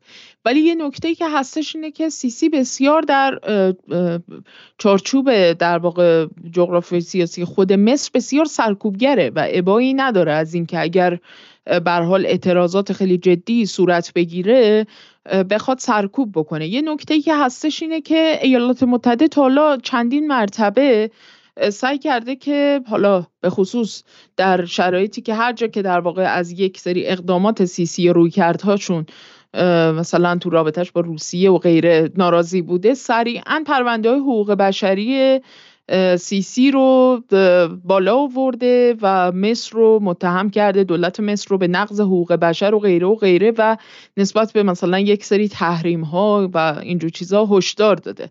به حال ایالات متحده قطعا یه سری ابزارهایی داره. حالا از جمله این کمک های مالی سالیانه که من فکر می‌کنم که حالا اون کمک ها آنچنان تعیین کننده نمی‌تونه باشه. یعنی در مقابل اون 130 میلیارد بخشودگی بدهی های خارجی سالی نمی‌دونم حدودا یه چیزی فکر نمی کنم حدود 10 میلیارد دلار یه همچین چیزی که ظاهرا کمک می‌کنه آمریکا به مصر اگه درست بگم. حالا الان نگاه می‌کنم که رقم اشتباه نگم. ولی به حال به نظر می‌رسه که در مورد یک همچین ارقامی الان بحث نیست. یعنی حتی اگه اون کمک ها هم به اون شکل قطع بشه احتمالا تضمین هایی رو از جوانب دیگری سیسی می‌گیره برای اینکه بتونه جبران اون رو انجام بده. ولی به هر حال یک احتمالاتی وجود داره دیگه. یعنی شرایط اقتصادی می‌تونه باز دوباره به یک سطحی از بیثباتی و ناآرامی توی جامعه منجر بشه. اما به حال سیسی هم آمادگی سرکوب رو کاملا داره. کودتا هم واقعتش من خیلی نشانه ای برای اینکه چنین احتمالی مثلا خیلی پررنگ باشه تو شرایط فعلی من ندیدم. بسیار خب حالا من نگاه کردم الان نیویورک تایمز و سالانه آمریکا یک سه میلیارد دلار به مصر کمک می‌کنه که حالا امسال هم بخشیشو به شکلی فریز کرد و هنوز بهشون نداده بودن و غیره. بسیار خب موافقم که برای امشب دیگه کافیه. ولی به نکته خیلی نکته جالبیه و اینکه چگونه ما در دوروبرمون مثلا کشورهایی داریم که در وسط قرن در وسط قرن 21 عملا هنوز مستعمره هستن. یعنی مصر خیلی مصر قصه جالبیه دیگه. مصر از دل از دل استعمار انگلیس اومده بیرون جنگیده مبارزات ضد استعماری داشته. از از عثمانی خودش رو آزاد کرده و غیره و الان مثلا همین عکس شما ببینید خیلی جالبه دیگه. آمریکا به سالی یک و سه میلیارد میده که نوکر اسرائیل باشه. خب، خیلی خیلی ساده. و همینجا شما نگاه کنید این مال نیویورک تایمز و همین مال فکر مال یه ماه مال یه دو سه هفته قبل از همین بحث بحث طوفان الاقصاست خب که choosing security over rights. خب که آمریکا از حقوق بشر هم در مصر میگذره ولی چون امنیت رو بر حقوق بشر اولویت میشه امنیت چه کسی رو؟ امنیت اسرائیل رو. به مصر پول میده که یه موقع مصر قیام توش نشه مردمش بخوام برن و فلسطین رو یا حتی سینا رو که مال خودشون رو آزاد کنن. مصر پاش در زنجیر بمونه. خب و این منطقه ای که ما داریمه برای این خیلی وقت شما می‌پرسید که آقا چرا به شکلی ما دنبال استقلال و دنبال به شکلی آمریکا جدایی از منطقه می‌خوایم بریم؟ به این دلیل ساده ای که تا وقتی که کشور بزرگترین کشور جمعیتیتون ترکیه است اول که ناتو توشه دومین ارتش بزرگ ناتوه دوم مهمترین کشور عربتون مصر که عملا در اختیار آمریکا بوده تو همین اواخر و سعودیه که تو همین اواخر نوکر و واقعا client state آمریکا بوده. حالا امارات اینا که واقعا کشور نیستن توهین به کلمه کشور و امارات و بحرین و اینها. و در چنین شرایطی شما چجوری می‌خواین با اینها دیل کنی شما با هر دیل کنی داری با آمریکا دیل می‌کنی. با هر کدومش بخوای واردات صادرات داشته باشی پیمان منطقه‌ای بذاری با آمریکا با این کار انجام بدی.